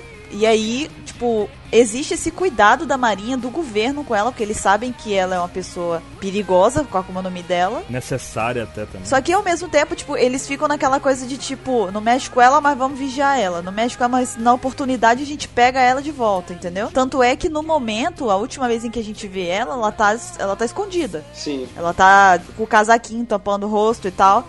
É. Então eu acho que ela Fugiu de novo. vivia, talvez até como escravo, alguma coisa, lá pros, em Marijoa, entendeu? Ela sempre manteve os Gorosei jovens. Aí ela sumiu e agora os caras tão sinistro, tipo, se fudeu, cara. Sim. Vão achar essa mulher porque o bicho tá pegando aqui, a gente tá ficando velho, sabe? Daí então a gente tá supondo que o pessoal, que os velhinhos do Gorosei, com todo respeito à idade, eles têm muitos anos nas costas ali, né? Tipo, eles estão lá desde a época da Grande Guerra, entendeu? Cara, não é impossível que a gente tenha a Coreia aí, que não é muito nova, né? Mas ela tem 120, 130.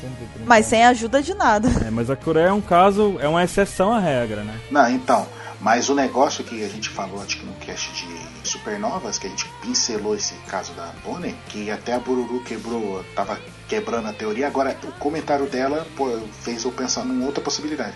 Tipo, os velhos do governo mundial foram eles que, que forjaram tudo naquela época, vamos considerar que eles são daquela época. Eles que for, arquitetaram tudo isso, enganaram todo mundo, fez o governo mundial. Só que eles foram passando o tempo, eles foram envelhecendo. Falaram, não, mas a gente não quer morrer, a gente quer continuar no poder, quer dominar o mundo. E descobrir, ah, tem uma menina numa cidade tal lá que tem o poder de rejuvenescer as pessoas. Mas vamos lá. Aí eles chegaram com um cara de bonzinho, ah não, ajuda a gente, a gente tá velho, rejuvenesce a gente, não sei o que. Aí ela foi e fez. Pode ser que ela comeu sem querer, como você mesmo falou. Rejuvenesceu eles de boa vontade pela primeira vez. Aí os caras ficou novo. Ah, beleza, não sei o que, não sei o que. E ela tem o poder de fazer isso nela mesma, ela- então ela pode. É, isso, isso são teorias sem, sem qualquer fundamento ao- profundo em relação a como é o nome dela, porque por enquanto a gente não sabe de limitação nenhuma, né? Mas é essa uma questão. Ela tem o poder de fazer nela mesma, mas sabe como é o nome dela? Ela não tem nenhum ônus, é só o bônus, ela só pode rejuvenescer e não, não perde nada em troca disso, tipo. Então, mas a gente não sabe o limite do poder. É, esse é que me preocupa. É só o que foi mostrado. Então, eu tenho que pensar numa limitação do poder dela e o mais claro. Então, mas calma, deixa eu terminar de formular. Vai. Depois você quebra a teoria, calma. Aí, não necessariamente ela viveu e participou e presenciou o que aconteceu no século perdido. Ela pode ter nascido depois, entendeu? Aí seja um dos motivos que ela não sabe a história, porque ela era criança. Ela talvez já tenha nascido na época que o governo mundial já existia. E era- aí pegaram e falaram, não, não vamos deixar ela sumir com essa fruta. Aí pegaram, prenderam ela e ficaram obrigando ela, ameaçando matar ela, tipo, sempre rejuvenescer eles. E foi passando por isso por muito tempo assim. E ta- aí, tipo, numa dessas vezes ela conseguiu fugir bastante tempo, né? Aí os velhos, chegando atualmente em One Piece, os velhos estão, eles estão velhos, né? Um Corosei. E só que a última vez que a gente viu eles e apareceu, mostrou eles velhos, não foi? Foi. Idosos. Foi antes, antes do Akainu capturar a Bonnie de novo. Sim. Isso faz um tempão já. Depois nunca mais apareceram eles. E se nessa época que capturou ela de novo, aí pegou lá, deu umas porradas, falou, transforma eles em novo de novo. Ela foi, transformou, e nessa ela psh, conseguiu fugir de novo. E quando aparecer os velhos do, do, do Gorosei agora, eles vão estar novo num auge do poder, que vai ser o quebra-pau lendário que o 27 estava falando. Olha algo interessante a pensar. Do que a gente sabe sobre a economia, baseado no cast anterior, algumas frutas têm a habilidade de manter o poder independente do usuário. É, são poucas, né? Por exemplo, a própria suga, que ela tocou lá, virou brinquedo, ficou. Aí ela dorme, acorda, come, fala o que quiser e continua brinquedo lá. Mas, quando ela foi é, nocauteada pelo Sop, todo o poder dela se desfez. O que a gente viu é que algumas outras frutas também repetem esse efeito, exceto a da Hancock, que quando transforma em pedra, ela pode morrer e vai ficar a pedra lá. Pronto, acabou. É, o fato é, a Bonnie, com o poder dela de rejuvenescer, se ela fosse nocauteada, o poder dela seria cancelado? Ou seria tipo do Moria, que independente dele estar vivo ou morto, quem perdeu a sombra, perdeu a sombra e pronto. Eu acho que seria desse ponto. Tipo, ela rejuvenesceu, beleza. Ela morreu? Morreu, mas o cara já rejuvenesceu, então whatever. O cara já tá, continua novo. Mas vocês não acham que seria mais útil o poder do Laudo que da Bonnie pros Gorosei? Seria. Não, porque é uma pessoa só. Mas pega a fruta várias vezes, o cara tem tempo determinado, pô. Faz a quest infinita. Calma, pensa que os velhos do governo mundial é tudo fila da puta, certo? A gente chegou a esse consenso. E quem que ia ser o pri- primeiro privilegiado? Mas olha só, Ansem, pensa só nessa. Por que, que ninguém pegou a fruta da Bonnie não manteve a fruta entre o Gorosei? Então, mas Já que ela permite o poder dela mesmo se rejuvenescer. Por que tem que ser uma pessoa externa ao Gorosei pra rejuvenescer eles, entendeu? Não faria sentido. Era muito mais fácil ter a fruta, eles podem matar a pessoa e espera ela nascer de novo. É que aí é a treta que a gente não sabe do One Piece. É, mas por exemplo, a gente viu que lá no Smiley, o, a Sara Sara morreu e surgiu. Então, mas você tá tomando aquele fato como base Tá. fundamental pra sempre. Ok. É o único fato que a gente tem até agora. Então é o único que eu posso usar. Então, mas não sabe se é só desse o jeito. caso do Barba Branca. Morreu, o, o Barba Negra foi lá e, bum, pegou de alguma forma a fruta dele. Mas aí é o poder da Yamiami. Sim. É, porque na verdade, o Baruque também não quer dizer que a Akuma no Mi vai nascer ali perto deles, entendeu? Sim, não é regra, mas é uma possibilidade. E os velhinhos, como tendo o poder de muita coisa, pô, corre atrás daquela fruta pra mim ali que a gente tá precisando. O que, que ela faz? Não interessa, pega pra mim, pô lá se fizeram. Sim, mas aí você tá pensando também, tipo. E qual que é a aparência da fruta? E se, e se esses velhinhos forem. Porque assim, a gente também pode tomar como, como, como base a, a própria índole deles. Às vezes eles são tão arrogantes ao ponto de eles não quererem ter trabalho, entendeu? Tipo, eu não quero ter esse trabalho, eu não quero ser. eu Posso escravizar essa menina aqui, por que, que eu vou ficar correndo atrás disso? Isso pode ser uma falha de personalidade deles também, entendeu? Pode ser, pode ser. Mas vocês acham que a Bonnie é eterna? Então, é o que eu tô dizendo. Não, ela não é eterna, ela não é eterna. Eu acho que ela é igual a Sugar, ela vai ter uma idade, vai nascer, vai viver e morrer uma hora. Só que ela pode mudar só a aparência. Ah, eu não dela. acho que ela seja eterna, eu acho que ela consegue atrasar Velhice, a, a, tipo, o envelhecimento das pessoas. Sim. a morte natural. Isso, a morte natural, pela velhice, entendeu? Mas ela não é imortal. Então ela não teria como ter rejuvenescido os velhinhos antes lá do século, sei lá. Bem, se a gente considerar que ela consegue fazer isso com ela e o nela é temporário, aí é muitas variáveis, né? Mas vamos, vamos tomar um. Ou muito. Mas eu acredito que o- os Ten Year Beatles estejam tentando reaver ela, tipo, meio que protegendo. Primeiro ela tem um cartaz na cabeça dela que tem vivo ou morto.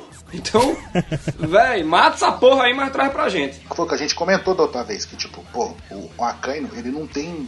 Ele não faz ne- a menor sutileza de se precisar matar um cara da marinha, como de fato ele ia fazer com o Kobe, se for contra a ideia dele, matar. Muito menos um pirata, então. Aí chega uma. Ixi, E ele é totalmente impiedoso, entendeu? Com pessoa inocente ou não, foda-se, que- que aconteceu em Ohara lá que ele tava lá. E tipo, com um pirata então, imagina que o- a índole dele o que queria fazer, tipo, estraçalhar pra começar, né? E aí chega vem uma pirata vivo ou morta, a recompensa, whatever, tipo, é capturar pra matar. Se matar, ótimo, se não matar, prende. E ele chega, ah não, eu fiquei preocupado que você fugiu. Tipo, tem, tem, tem relação, entendeu? Tem. Tem relação. Concordo nisso, concordo nisso. Não é gratuito aquilo ali. Que até ali ele matava todo mundo. Exatamente. Piscou, ele crau, matou. Piscou e calma. Agora chegou na Bonnie, puta, eu- na hora que ele chegou eu falei, já era a Bonnie, né? Não. ele deixou, deixou ela viver e levou ela embora. Cara, eu vou falar uma loucura muito louca aqui. Eita, pô. muito louca, muito louca e absurda, talvez uma pérola. Escuta essa pedra, escuta essa Mas eles pedra. não podem ser parentes, não? Quem? O Akainu e ela? Ah, mas o cabelo dela é rosa. Ah, tá. Aham. Certamente, certamente, Baruque. Uh, Hum, a Obrigado. mãe da Robin tem cabelo O branco. Ace não é filho da Rude, não. Ela é irmã de Ace. Ah, Nossa, não. cara. Não, não faz isso, não. Não faz isso, não. Ou já que ela vai ter o filho de Ace, Já que ela vai ter um filho o de filho de Ace é neto de Akainu.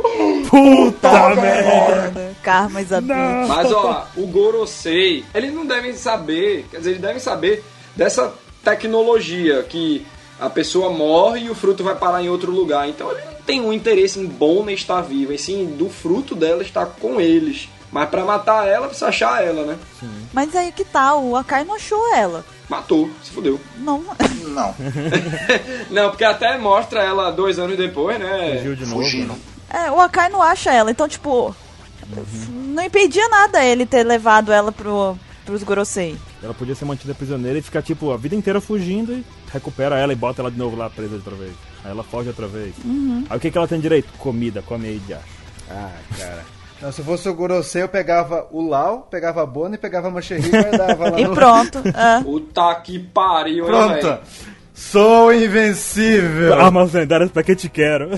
Tenho a juventude. É a tríade das frutas. Caraca, Caraca, moleque! Tá Não, vamos, demorando. pera, vamos pensar. A da Bonnie seria, se a gente fosse chutar, ela seria uma paramécia. sim, sim. Paramécia. A do, do Lau também, né? Ah, então não já era. Ué, você achou que a Mancherry ia ser o quê? Zoan? Zoa não é. Não, não, não eu, eu, eu pensei na ideia, mas só que não. Tipo, comer de vários tipos diferentes. Logia do tempo. Aí o corpo dela é o tempo. Uhum. Aí não, aí, tipo, é, o, o cara ia ter os poderes dos três, entendeu? tipo, Ah, é. ele poder se curar, viver pra sempre e, e vi- juventude eterna, entendeu? Tipo, ia ser imortal, sempre ia Uhum. estar curado e não morre no final. E não morre Já no final. dizia Sandy. Eita. Putz, ela falou isso. Com essa a gente pode acabar o cast. Não, peraí, que tem mais um Tomar pouquinho. um pouquinho, vê esse bichinho. Ó. a conclusão que eu acho que o Mr. 27 sempre falou pra mim, pelo menos, era tipo, que eu acho interessante, que é bacana. House é chegar bom? em Laftel, não, além do House. House. House é uma série boa, né? é chegar em Laftel e a Bonnie rejuvenesceu o Gorosei pra sua, vamos chamar assim, de idade, a melhor idade deles, assim, por assim dizer, sabe? E aí tem uma luta com eles na, seu, na sua melhor forma, por dizer assim. No auge. Foi eu que falei. No auge. É, era auge. Foi você, Anson? Foi. O 27 me diz isso pra mim. E aí, tipo, uma luta no auge dele seria foda. Sim, É claro. uma possibilidade. Sim, como eu acabei- eu falei no cast. Nesse cast, por sinal. Do, ah, é, rejuvenesceu os velhinhos, mas você não falou da batalha, do confronto entre os Mugiwara, falou? Falei. Então tô dizendo de novo. Uma batalha entre os Mugiwara e os Gorosei novinhos, rejuvenescidos. É porque a gente também tem a ideia de que, por exemplo, aquele Gorosei careca, existe a teoria, né, de que ele carrega, por exemplo, uma espada que é a primeira geração da Kitetsu. Ou Oh, sim. que é aquela do Zoro amaldiçoada lá, que é a Sandai, que é a terceira geração, Que tá de sua primeira, né? é, que seria a mais forte, né, por assim dizer. E aí seria foda ver uma luta do Zoro contra ele e tal. Um velhinho fodão, cento, mi- milenar, Se bem que essa história de espada mais forte que a outra não faz mais sentido agora, né? Com o hack. com hack. É triste isso. Pode crer. É uma coisa que eu gostava muito da nomenclatura das espadas, o dano que ela poderia causar numa espada mais fraca. Mas aí, esse elemento desmerece até um pouco do hype que uma luta do Zoro poderia ter, velho. Porra, eu vou fazer a Kitetsu terceira superar a Kitetsu primeira, porque eu sou foda. De fato, ele é foda e vai embuir ela de hack e superar. Mas não queria que fosse dessa maneira, velho. É. Espero que em Vano tenha muitas espadas.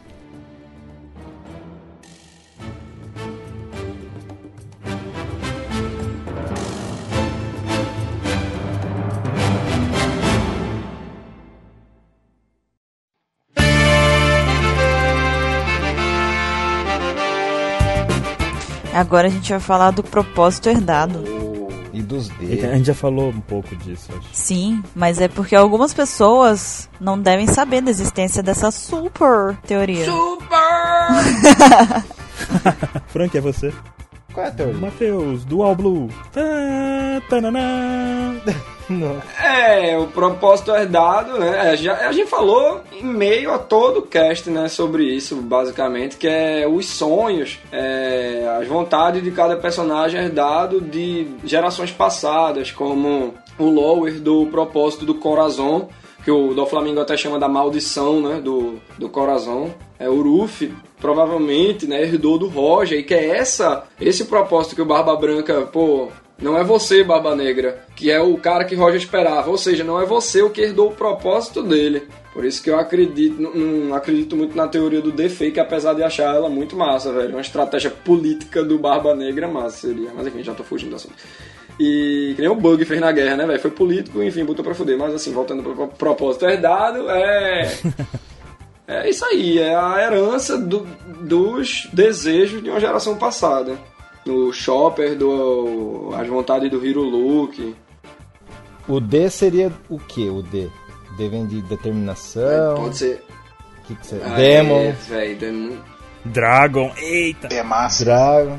Demacia. Não tem como. A gente só pode, é, só tem chute por enquanto, velho. Esse negócio de. Como é que o Oda vai romanizar em primeiro lugar, né? É Será verdade. que é na língua in- inglesa mesmo? No inglês, né? Será que vai pegar do francês, sei lá? Então o D pode ser várias coisas, velho. Vai ter um episódio lá no final de um episódio. O dia D. Tan, tan, tan. Total, velho. Teoria, daí todo mundo joga a teoria no lixo, assim. Eu fico pensando, o que, que é o D? Se é, de dra- se é de dragão, se é determinação, se é desejo, que nem você falou. É, e aí tem a ver com Mistério. tudo isso, né? Que o, a, o Ruffy herdou o propósito do Roger, esse propósito herdado, um né? Seria naquela viagem da teoria, né? Que eu fiz o vídeo lá no All Blue, de que o desejo maior do reino antigo, liderado por Joy Boy, seria fazer aquele projeto One Piece, né? De ser tudo um inteiro o mundo, ser uma pangeia, vamos destruir essa porra dessa montanha reversa, da, da headline aqui no ponto da Ilha dos Homens Peixe, para unir todos os mares e tudo ficar unido. É por isso que o Gorosei, o governo mundial, tá construindo as pontes lá, acho que interliga um monte de teoria. E aí que nasceria, né? destruindo esses pontos né, da Ilha dos Homens Peixe, do. Como é que se diz? Da Montanha Reversa, nasceria o All Blue, que seria o One Piece. Era o sonho do Luffy e do Sanji ao mesmo tempo, né? Seu vlog? Sim. O Um All Blue? ah, é, velho. O, o All Blue é o One Piece. E a galera já achou! A galera que vê já achou o One Piece. Caramba, então você já fez isso, você tá viajando no tempo. É mais ou menos isso aí. É uma Mas- teoria muito boa, é uma teoria muito boa. Tem muitos pontos, na verdade, né? É, pois é. Aí ela vai estar aí na descrição do vídeo, eu acho. O Matheus fez um vídeo sobre essa teoria do propósito herdado. A gente vai deixar na descrição também. Também. Mais alguma coisa, senhores? O Ansem deve estar em delírio lá, dançando, pelado lá. Uhul! Eu falei, toda Ele tá se abanando, ó, chega, tirou a camisa, tá encostado assim na cadeira, tipo, meu Deus delícia, do céu, cara. eu não acredito. É. Que delícia, cara. Nossa. Alto Ele lá, pôde Jó. viajar, Meça suas delícias, ele parça. pôde ouvir rochas estranhas, sem a Boruru dizer pra ele: Isso fica para o próximo podcast. Eu pude ouvir rochas e pude comentar coisas baseadas na pedra. Na pedra feita de house. E é isso aí. É, esse foi um Apex Cash cheio de doideira, cheio de viagem. Então, lembrando mais uma vez a vocês que estão escutando que a gente fez aqui teorias, tá? Nós fizemos teorias, então é, relevem. Tem coisas aqui que são meramente teóricas mesmo, tem coisas que não tem fundamentos, mas que a gente tá compartilhando com vocês para que a gente consiga desenvolver alguma coisa de tentar descobrir o que, que aconteceu no século perdido. Ideias ao vento. Uma coisa que eu sei é que o, o- a Bonnie não tá grávida do ex. Puta merda, cara. Deus. Pelo amor de Deus, vai acabar o One Piece, esse menino vai tatuar nas costas. A Bonnie não é. Como as pessoas falam de imediato, o Ansem fala. Caramba, ele vai tatuar isso, cara. Sério mesmo. Tem que virar a vírgula sonora do cast. né? É, porque aí já, já, já economiza tempo. E se a gente esqueceu de alguma teoria, se vocês tiverem outra teoria que vocês tenham próprias, comentem, mandem e-mails pra gente compartilhando suas teorias, debatam as nossas também se vocês tiverem alguma coisa pra poder adicionar ou pra poder debater realmente e ir contra que possa desmontar alguma teoria nossa. Comentem também, mandem e-mail e participem. É, eu espero que vocês tenham gostado desse Apex Cash e E queremos agradecer ao nosso convidado. Ah. Aê! é, eu ia agradecer, mas é, não tem, o pessoal tá rebelde, então eu vou relevar hoje. Não! Depois ele vai ser castigado, relaxa. E- Va- vou amarrar duas bananas nele pra ele dormir de noite. Não! Ó, vou tirar seu bacon. Eu aguento o bacon, você que não Oh. aguenta. Vou ficar quieto que minha Nutella tá garantida. Minha Nutella tá Ent- Então, Eu, garantida. eu tenho outras fontes de alimento também, sabe? Não é só Hum. bacon. Tem farofa, tem Farofa. pizza, Farofa. tem pizza com farofa. Aí vai, Uhum. cara. Cê- A, a imaginação flui. Então, mas Não, o supermercado flui. Não, tem que prender, prender o 27, tipo laranja mecânica, assim assistindo é, em looping, bananas de pijama. isso. Não, não via. Tinha raiva. Coitado. Aí a gente logo vê, né? A gente logo vê que não bate muito bem, então. Enfim, mas como o Mr. 27 estava dizendo, agradecer a participação do Matheus. Esperamos que você participe de outros caches. Foi lindo. É, foi linda a participação. Como eu disse, esse aqui ia ser um Opex Cash é, delicinha, maravilhoso, cheio de teorias. E eu espero que vocês tenham gostado. Vemos vocês na semana que vem e tchau! Bye Até bye. mais. Falou! Arriba! Imitei ligeirinho, não sei porquê. E o resto a gente corre atrás.